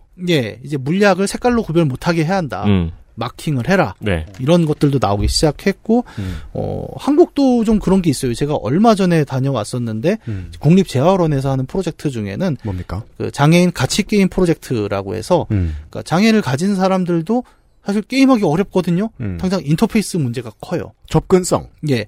이런 것들을 아예 장애인 스스로 그 도구를 줘고 이- 이런 점들을 개선하면 되지 않을까라는 작업을 해서 좀 새로운 조이스틱, 뭐 음. 새로운 시각 센서 이런 것들을 개발하는 프로젝트도 좀 있었어요. 음. 네. 그래서 우리가 지금 만약에 게임의 미래에 대해서 긍정적인 얘기를 하려면 조금 이제는 접근성 얘기도 좀 해야 접근성. 된다. 예, 저는 그렇게 생각하고 있어요. 어마어마한 상상력이 필요할 것 같습니다. 맞아요.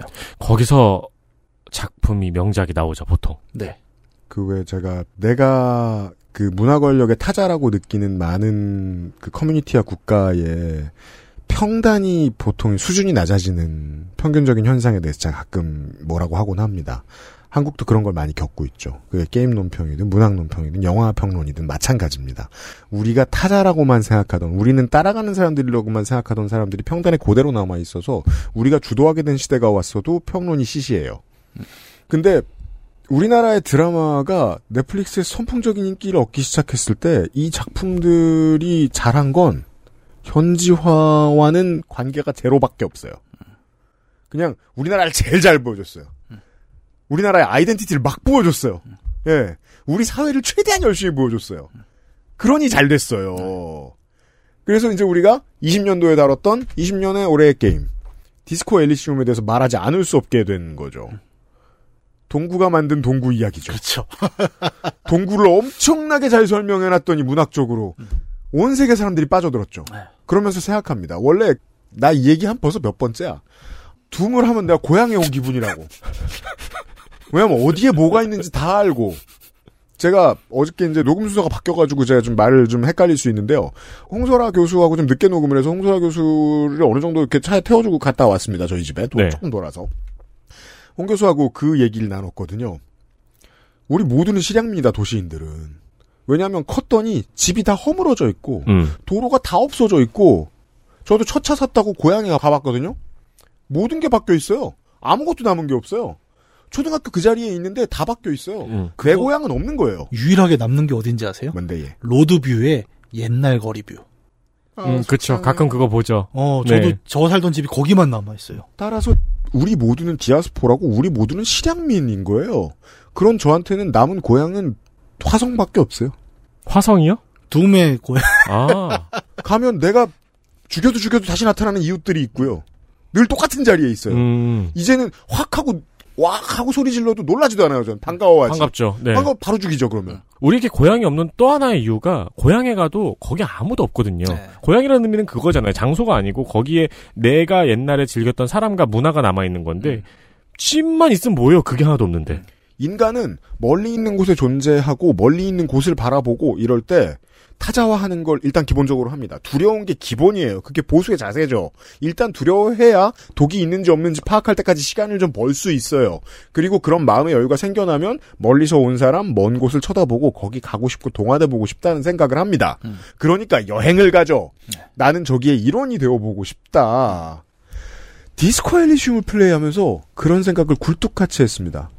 우리하고 비슷한 시대를 동시대를 살아갔던 동유럽의 사람들은 뭘 보고 뭘 경험했을까? 음. 왜 바다의 안개가 저렇게 중요한 거지? 음. 저 사람들은 엄청 잘 이해할 텐데. 지금 전 세계인들이 지금 우리 학교는을 보고 한국은 어떨까를 생각하고 있듯이 말입니다. 예. 타자화를 넘어서는 방법입니다. 호기심이죠. 근데 호기심을 채우려면 진입장벽이 겁나 낮아야 돼. 그러니까 요즘 같은 팬데믹이 인류한테 방해가 되는 거고요. 네. 진입 장벽과 접근성에 대한 고민은 이렇게 유의미합니다. 문학 시간이었습니다.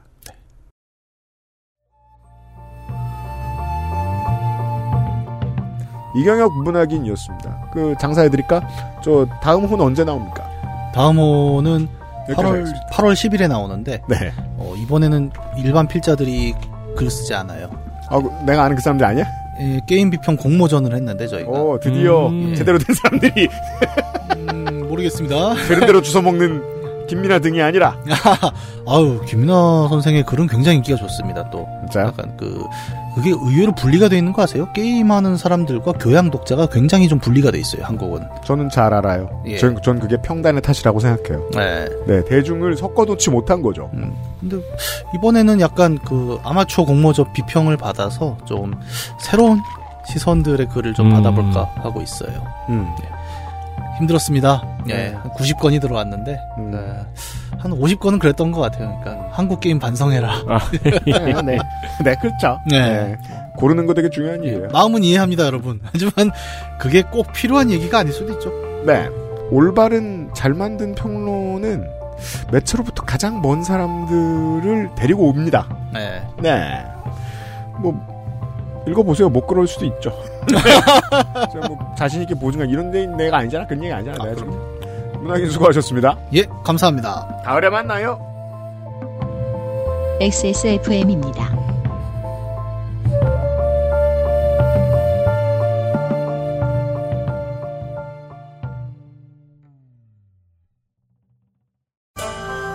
노경. 노경 중 으뜸이라하여 시베리아 알타이 지방에서 자란 사슴뿔. 인삼. 불로장생을 위한 원료 중 가장 높은 평가를 받은 것이 고려 인삼이었습니다. 버사 그 질긴 생명력을 벗삼아 면역을 생지황. 냉기를 가진 뿌리 식물로 인삼 녹용의 온기와 만나 음양의 절꿀. 제주산 봉개꿀 깊은 풍미와 진한 농도로 이 모든 것을 담아 신경옥.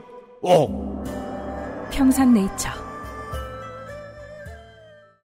유해물질 안전기준 통과로 믿을 수 있고 반려동물이 더 좋아하는 케미하우스 애견 매트.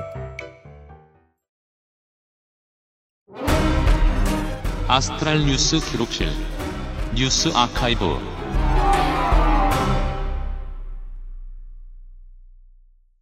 뭐 다음 달이나 다다음 달쯤에 신춘문예 시간에 어, 문학인을 다시 만나도록 하겠고요. 신춘, 신춘문예는 봄에 하는 걸 신춘문예라고 하지 않나요? 아 그렇구나. 네, 신추문예. 가을은 문학의 시간이니까요. 네. 네.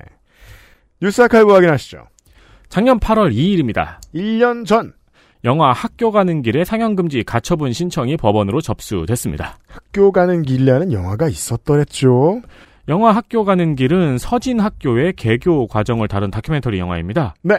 서진학교는 여러분이 기억하시는 장애아동 학부모들이 강당에서 무릎을 꿇었던 사진으로 유명한 그 강서구의 공립특수학교입니다. 맞습니다. 관련한 이야기는 우리 방송 334C회에 뉴스 아카이브에서 자세히 전달드렸습니다. 음. 간단하게 다시 요약을 해드리자면 네.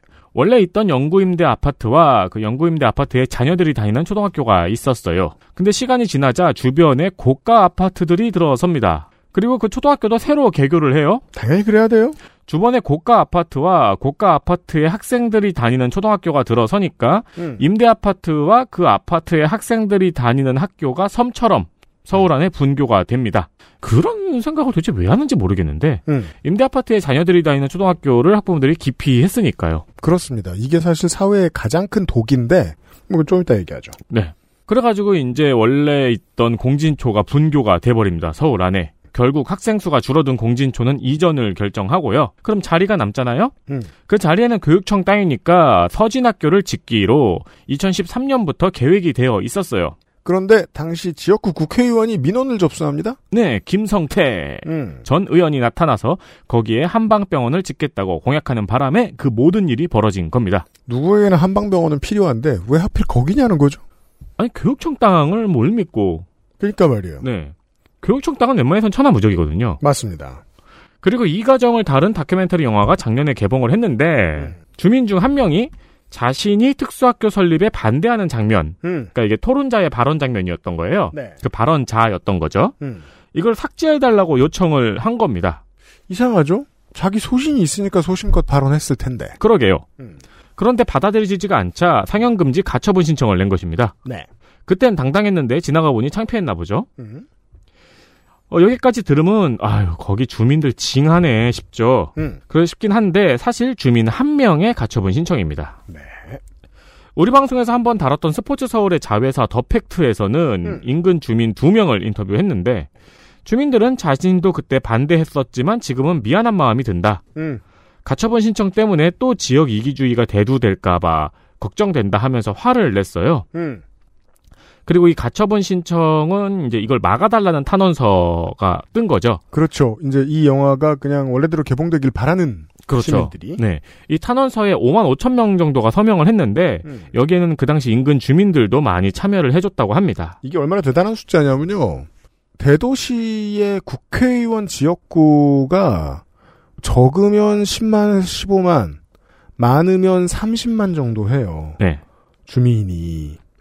근데 그 주민들 중에 보통 이제 뭐 청소년 참여 보통 많이 안 시켰을 거라고 보고 유권자 수로 보면은 10만에서 20만 정도 하거든요. 지나가다가 웬만하면 많이 해줬다는 거예요. 그렇습니다. 웬만하면. 네. 네. 근데 지역 주민 한 명의 가처분 신청이 또 언론을 크게 타가지고 많은 분들이 오해를 하기도 하고 네. 그런 일이 벌어진 거죠. 음. 돌이켜 보면 이 혐오를 만든 거는 김성태 전 의원입니다. 그런가요? 자신의 당선을 위해서 지역구 의원은 할 수도 없는 교육청 부지에 한방병원을 공약을 했고 교육청 땅은 그러니까 교육청 땅이 왜 무적이라고 에디터가 설명해 줬냐면 대도시에 오래 사신 분들은 이해하실 거예요. 제가 그런 얘기 했잖아요. 고향은 사라진다고 대도시 사람들에게. landscape가 아무리 바뀌어도 늘 학교가 그 자리에 있기 때문에 우리는 그 동네가 그 동네라는 걸 알죠. 그렇죠. 네. 교육청 땅은 무적입니다. 교육청 땅을 이제 재개발 때문에 지금 잠실주공 5단지가 그런데 그 안에 초등학교가 있잖아요. 음. 교육청 땅을 옮겨서 다른 데로 학교를 이전시키고자 한다면은 어마어마하게 많은 걸 줘야 됩니다. 옛날에도 그랬거든요. 그건 이제 한국의 전통이 있기 네. 때문인데 구도심을 해체하고 새로 개발하는데 그 안에 학교가 있죠. 그러면 7, 80년대에는 거의 10배가 되는 땅을 주고 보냈어요. 네. 예. 그 정도예요. 근데 이제 아까 그 우리가 아는 그 사진이 공개가 되면서 국민들이 분노했을 때를 기억해 보세요. 음. 그 당시에 김성태 의원이 무슨 발언을 했으며 무슨 사과를 했는지 기억이 안 나실 거예요. 음. 그 사진이 공개되고 시끄러웠을 때 김성태 의원이 무슨 활동을 했는지 기억이 안 나실 거예요. 네. 그냥 빠져 있었죠. 음. 그리고 괜히 조희영 교육감만 탓하고 나경원 의원하고 싸우기나 했죠. 네. 그리고 결국 설립하기로 합의가 됐습니다. 음. 나중에 교육청이 다른 부지가 생기면은 거기에 한방병원을 짓기로 최대한 뭐 배려하겠다, 뭐 협조하겠다 이런 식으로 합의가 되었죠. 네. 합의가 나오니까 그때 나와서 사진 찍고 페이스북에 좋은 설레니 어쩌니 써고 그랬죠. 저는 김성태 의원이 그 페북에 게시물을 남길 때에도 진심이 아예 없었을 거라고 생각하지도 않습니다. 어, 이건 좋은 선례야. 내가 나쁜 선례를 의도했을 뿐이죠. 음, 그죠. 그, 정치의 중요한 원리 중에 하나인데요. 자꾸 정치인들은 그 미움을 긁어내는 발언들을 많이 하잖아요. 어느 정당에 있거나. 근데 저는 그 정치인들도 안다고 생각합니다. 미움은 되게 휘발성이 강하고 오래 가지 않으며 한 사람 안에서 그리고 한 커뮤니티 안에서 포션이 크지도 않아요. 오래 써먹지 못합니다. 음. 상수가 되지 않아요. 풀어질 때가 더 많습니다. 그게 이제 저 저는 이런 학교 가는 길 같은 사례에서 제일 쉽게 볼 수 있다고 생각하는데 영화 보면 다 울고 나옵니다. 음. 내가 아무리 오래된 아파트 주민이어도 마찬가지입니다. 제 얘기. 저 아파트 처음 살아요. 네. 잔뜩 긴장했어요. 다 악마들만 살까봐. 겁내 뿔 달린 사람들만 살까봐. 맨날 민원 넣고 막. 집에서 막 한 발짝 걸었는데 전화 오고 막. 예, 막옆 동네 사람 다 죽여버리려고 막. 그런 사람들만 사는 줄 알았어요. 옆 단지에 애견 카페를 가봤어요. 네. 다 아파트 사는 사람들 아니거든요. 음. 아파트 사람도 있고, 뭐 아, 건너블록 사람들도 있고. 다 엄청 친해요. 그리고 그냥 조건 없이 커뮤니티를 만드는데 되게 혈안이 되어 있어요. 제가 처음 왔잖아요. 되게 잘해주는 거예요. 네. 우리 개 엄청 좋아해주고. 그러면서 그 앞에 있던 저 우리 개 그 붙들고 초면에 실례한 강아지가 있었거든요. 네. 예. 붙들고 하는 실례가 뭔지 그 애견인들은 압니다. 음, 음, 네. 뭔지 알겠네요. 무례한 개. 걔 일요일 날 생일인데 오라고 초대를 하는 거예요. 와, 씨, 한 시간 만에 이웃이 되다니. 대단하구나.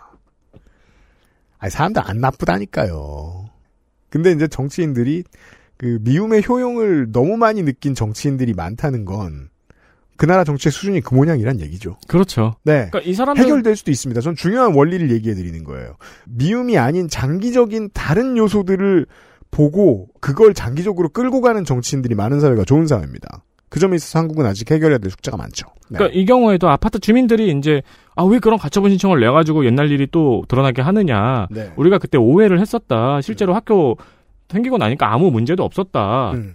그런 이야기들을 하는 사람들이었는데 그때 그 사람들이 왜 이렇게 악마처럼 굴었을까? 음. 원인이 무엇일까? 한국의 아파트에 사는 그 값비싼 아파트에 사는 사람들도요. 행복하고 싶습니다. 네. 기본적으로 행복하고 싶습니다. 아이를 입시 학원에 넣는 부모들도 애가 행복하길 바랍니다. 길 바라는 게 아니라 음. 장기적인 대책을 그 내주면 따라갑니다. 이런 경우에 장기적인 대책은 뭐죠? 학교에 수많은 조건을 가진 아이들을 최대한 섞어주는 게 답이라는 걸 모두가 알고 있어요. 음, 네. 무엇이 못 그러게 하고 있는가를 고민하면 좋습니다. 사람들이 다 서로를 미워해서 그건 아닙니다. 자, 41년 전 이야기. 그렇구나. 왜요? 여기 내가 31년 전이라고 적었잖아요. 2002년인 줄, 2012년인 줄 알고. 81년 8월 5일. 41년 전. 네. 미국의 대통령은 로널드 레이건. 31년 전엔 빌 클린턴. 그렇죠. 네. 미국엔 로널드, 영국엔 대처. 아, 그렇죠. 레이건 취임 첫 해였습니다. 로날드, 매기가 있었죠. 네. 네. 철의 매기. 어, 사실 둘 다에게 이 첫 해에 굉장히 비슷하고 의미 있는 일을 했죠. 네. 오늘은 레이건 이야기입니다. 취임 첫 해에 미국 항공관제사 노조, 펫코라고 부르죠. 펫코가 연방항공청과의 협상이 잘 되지 않아서 파업에 돌입합니다. 이 항공관제사 노조는 대선 때 레이건을 지지했고 또 레이건 자체도 배우 노조 조합장 출신이기도 합니다. 맞습니다. 그래서 항공관제사 노조가 파업을 했어요. 항공관제사 노조가 파업을 한다는 거는 미국 전역의 비행기 운행에 차질이 있다는 이야기입니다. 음. 물류가 다 끊기는 거죠. 네. 아무래도 이 고연봉의 노동자들은 공화당과 레이건을 지지했었다고들 하죠. 네. 네. 왜냐면은 자기들의 일자리를 좀 더 철옹성처럼 지켜줄 것 같아서 낙수 효과란 그렇게 보였던 거예요. 80년대 시민들한테. 네. 음. 그런데 파업을 하자마자 이 파업에 대해서 레이건은 공공부문의 인력, 그러니까 연방정부 소속의 노동자들의 파업은 불법이라고 규정을 해버립니다. 음흠. 그리고 48시간 내에 업무에 복귀하지 않으면 전원 해고할 거라고 밝히고 재고용도 막겠다고 말합니다. 뚝배기가 깨졌죠, 지금. 네. 노조가. 오? 설마? 이런다고? 이러면 대처할 시간이 없는 거예요. 이 정도로 나올 줄은 몰랐거든요. 그렇죠. 음. 그리고 48시간 뒤 실제로 11,345명을 해고해 버립니다. 네. 이들의 재취업도 그러니까 이제 같은 항공관제사의로의 재고용도 금지를 시켰고요. 그러니까 레이거노믹스의 문이 열리는 상징적인 장면들 중에 하나입니다. 맞습니다. 네. 그리고 이제 또 중요한 부분이 그 자리에 바로 공군 인력을 대체 인력으로 투입을 해버려요. 음.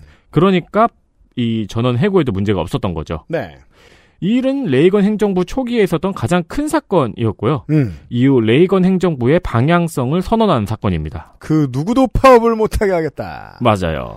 왜냐하면 우리 방송을 통해서 길게 말해왔기 때문에 우리 방송 오래 들으신 분들만 이해하고 있는 거죠. 미국 정치사의 절반에는 노조가 있는데 그런 미국에서 이런 일이 발생했다는 거예요.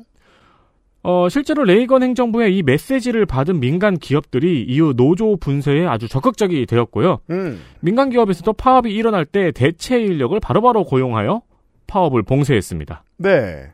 그러니까 안 그래도 그 인력 채용의 유동성이 상당한 시장으로 커나갈 수밖에 없었던 IT 기업들의 수장들이 이때 청년기를 거치거든요. 네. 이걸 보고 자라난 사람들이 이후에 구글, 애플, 마이크로소프트를 이끌게 됩니다. 맞아요. 네. 그래서 미국 노동운동의 암흑기가 바로 이때부터 시작을 하는 겁니다. 그래서 미국의 노동운동은 이후로 크게 힘을 크게 잃었고요. 그러니까 한국의 노동운동이 굵은 뿌리를 내리던 시대에 네. 미국에선 이런 일이 있었어요. 어, 최저임금도 그 이후로 30년 동안 묶였습니다. 노동 관련 인사는 모두 우파 인사로 채워졌고요. 음. 이후에 레이건은 공공부문을 구조조정해서 축소했습니다. 네, 성공 사례를 남겼으니까요. 그리고 미국의 양극화가 이때부터 심화됩니다. 음. 아직도 우리나라 어디선가 파업이 일어나면은 어느 언론에건 반드시 이 사건이 등장을 해요. 네. 우파들이 쪽쪽 빨고 있는 레이건식 파업 대처 방법입니다. 네, 그래서 조선일보에 제안하고 싶은 거예요. 어, 모든 기자들을 한 번에 잘라봐라. 선례를 보여라. 네. 그래서 이번 대우조선 파업에 윤석열 대통령이 이 파업을 불법으로 규정하고 진압을 시사한 발언에 제가 아침에 깜짝 놀란 겁니다. 실제로 이제 좌측에서 그런 이야기가 많이 나왔고요. 협상 테이블 구경을 좀 해본 사람들 사이에서 농담이 아닌 것 같다. 저쪽에서 하는 얘기가 단 하나도. 네. 음. 그러니까 그게 이제 대우조선 파업한 노동자들에게 하는 이야기가 아니고 대한민국의 기업과 노동자들에게 주는 메시지거든요. 자, 이런 편린이 있었죠. 경제지에서는 노노 갈등이라고만 설명을 했습니다. 실제로는 이제 비정규직 파업 노동자들은 비정규직 지회 같은 경우에는 정말 눈, 피눈물이 났던 상황은 경찰이나 정부 때문이 아니라 정규직들 때문이었단 말이에요. 네. 너무 악랄하게 대놓고 옆에 사측 편드는 집회나 하고 앉았으니까. 그들이 왜 그렇게 비굴해질 수밖에 없었는가가 나오죠. 옆에 목에 칼을 들이우고 있는 칼날을 보니까 나한테도 향하고 있는 게 보이는 거예요. 음. 단순히 내 몇백만 원 지키려는 수준이 아니라 인상분과 그 양보해야 할 어느 수준. 그냥 내 직장을 걱정해야 되겠구나. 라는 생각이 드는 거예요. 목에 칼이 들이운 건 하청 노동자들 뿐만이 아니었던 거죠. 비굴하게 굴 이유가 있었던 거예요. 네. 정당하다는 게 아닙니다. 비굴하지 않다는 것도 아니고요. 그런 다음에 지금 박근혜 정권의 노동 개혁을 이끌던 사람이 지금 여가부 장관이죠. 네. 이 사람은 여가부를 폐지하려고 들어간 사람이죠. 맞습니다. 여가부를 폐지하고 나면 어딘가로 영전을 하겠죠. 음흠. 그리고 지난달에 윤석열 정부는 공공기관의 구조 조정을 예고했고요. 맞습니다. 우리가 이제 목요일에 조성수 장관과 함께 윤석열 정부와 그 인사들의 기조 없음에 네. 대해서 이야기를 했거든요. 그리고 저는 앞에 이런 얘기를 했죠. 기조가 있고 뭔가 대통령처럼 군다면 그건 친이계의 메시지다. 음. 친이계의 메시지는 지난 40년간 이어져 온 자본주의의 거대한 흐름을 이어받고 있습니다. 네. 레이거노믹스가 뿌리내린 저런 일들이죠. 그렇죠. 영국에서 보리스 존슨 총리가 기조업기로 유명했습니다. 주대업기로 유명했고. 음. 그래서 사람들이 보수당을 찍어줬다가 신물이 났어요. 이번에 총리가 바뀝니다. 유력한 인사로 꼽히고 있는 사람이 리즈 트러스 외무장관이죠. 리즈 트러스 외무장관에 대해서 한국 방식으로 가장 쉽게 말하면 이인재입니다. 음. 불사조인가? 아니요. 처음에 전국적인 정치인으로 주목을 받은 지금이죠. 이 사람으로 말할 것 같으면. 받았을 때 네. 유명한 기록에 남은 사람들이 쉽게 기억하는 보수 정치인을 코스프레 합니다. 어? 정확히 마가렛 대처가 입었던 옷을 똑같이 입죠. 아, 그래요? 네. 대처 코스프레어로 지금 알려지고 있습니다. 네. 해외에서는 쉽게 보고 어, 영국에서는 힘들어들 하죠. 음. 저게 찍히면 얼마나 쪽팔리지? 그러니까 지금 필리핀의 사례처럼 음. 봉봉 마르코스처럼. 근데 봉봉 마르코스는 이제 혈 쪽이니까 코스프레 안 해도 되는데 네. 이 인재는 박정희 가름말을 해야 했던 거죠. 네. 예. 근데 우리가 임상훈 소장하고 얘기- 얘기 하지 않았습니까? 뭘 할지 모르겠는 새끼는 우파가 된다고요? 왜냐하면 돈에 힘이 있는 쪽으로 가게 되어 있으니까. 근데 보수당 정치인은 그렇지 않잖아요. 보수당이 뭘 했는지 뻔히 알잖아요. 네. 마가렛 태처 코스프레를 하고 있다 말고 마가렛 태처가 될 거예요. 그렇겠죠. 큰일이죠. 옆에 이미지 메이커가 전부 다 세우고 있는 작전이겠죠. 그렇습니다. 그래서 이제 한국이 영국을 지켜보면 아주 재미있을 것 같다는 겁니다. 지금 한국의 여당이 가고 있는 그 길으로 대놓고 가줄 사람이니까. 대놓고 가줄 사람이 여당 입장에서 봤을 때는 우리 목요일에 얘기했죠. 윤석열은 아닌 것 같거든요. 음. 얘가 의견이 있네? 하고 지금 걱정스럽거든요. 그렇죠. 근데 만약에 거수기의 역할을 충실히 수행해주고 자본의 편을 따른다면 주로 정확히 40년 전쯤에 일어났던 일들이 반복될 가능성이 높다라고 봐도 좋겠습니다. 그러니까 가만히 보면은 레이거노믹스 기조랑 약간 비슷한 부분이 좀 많이 보이긴 하더라고요. 네. 네. 로널드 레이건이 이게 문제입니다. 아, 적어도 저희들 우리 세대에는 평생 겪는 고통을 다 만들어 놨습니다. 그때. 네. 네. 언제 한번 정리해보면 참 좋을 것 같아요. 그것을 알기 싫다. 467회 대충 문을 닫겠습니다. 아, 그럼 조금 열어놔요? 468회에는요. 아니에요. 문을 확 닫겠습니다. 잘 채웠습니다. 소장과 어, 문학인으로요. 자, 다음 주에는 원딜 두 번째 시간이 준비되어 있고요. 제가 지금 전혜원 기자가 보내준 몇 가지 지금 이슈들을 보고 있는데 이 양반은 이제 한 주에 한 번씩 긴 글을 써야 되는 사람이잖아요. 네. 네, 몇 가지 이슈를 보여줬는데 어, 마음에 딱 드는 게 하나 있네요. 네. 스, 스포 가능한가요? 한 단어로 스포해봐야 별로 뭐 의미는 없, 아니다, 한 단어는 되지. 택시요. 음. 근데 이제 전혜원 기자가 no 하고 받아치면 딴 거 할래요 이러면 또 바뀔 수도 있는데 네. 택시 좋네요. 그리고 임상훈 소장과 함께 어, 해외 얘기를 좀 더 해보겠습니다. 이건 아직 저도 스포를 못합니다. 어, 못 정했기 때문에. 음. 아, 새로운 코너들로 꾸며드리는 다음 주가 될 것 같습니다. 사실은 이번 달이 지금 모든 게 다 정해져 있는데요. 어, 뭘 할지. 왜냐면은 이번 달 들어 게스트들이 되게 적극적이네요. 뭘 좀 해보고 싶다라고 자꾸 연락이 오네요. 그래서 적어도 이제 472회 추석맞이 기사 읽기 놀이까지는 모든 게 다 정해져 있습니다. 게스트 분들도 네. 이제 윤석열 대통령 처음 당선되고 이제 뭐 조각하고 이러는 거 이제 어떡하나 보자 보자 보자 하다가 이쯤 되니까 이제 할 말이 많아지나 보네요. 그니까요. 그러니까 모든 카드가 다 나왔고 네. 우리의 운명 정해졌다 이렇게 생각하는 것 같아요. 그렇죠. 그리고 이제 대충 왁구가 파악이 되니까 네. 하면서 슬슬 이제 할 말이 쌓이는 거죠. 그렇습니다. 우리가 이제 국민의힘 말고 국민의힘도 그렇게 느끼고 있을 테- 테지만 우리는 이제 저 아무래도 우리 청취자의 구성상 그쪽 이해가 잘 안 되니까 뭐 민주당으로 예를 들어 말할 것 같으면 결국 큰 그림상 어, 우리가 새로운 흐름에 대처하고 있다라는 새로운 진용을 보여주지 못하면 결국 그 또 선택 못 받고 선택 못 받고 하거든요 국민들. 네. 로부터 우리가 이제 이제 지금이 2022년 8월이 시작되는 주간에 그것은 알기 싫다였습니다. 어 그것은 알기 싫다는 2012년 8월에 첫 회를 녹음했었습니다. 첫 회가 업로드 되는 데까지 두 달이 걸려서 그렇지. 그때 저 딴지일보의 편집부가 이것저것 새로운 걸 준비해 보자면서 어, 다른 오퍼를 넣느라고 음. 첫 회가 업로드되는 데까지 시간이 걸려서 그렇지. 뭐 저희 방송도 마찬가지예요. 박근혜 정권이 그 들어올까 말까 하는 위기 직전에 저희가 그렇죠. 들어오기 전 이명박 정권 말에 네. 방송을 시작했었습니다. 어 그때 세상 탓하는 자세로 똑같은 방송하면 우리는 망할 게 분명합니다. 장사 못 할 거예요. 네. 예. 그냥 늙어가는 거죠. 그렇죠. 예.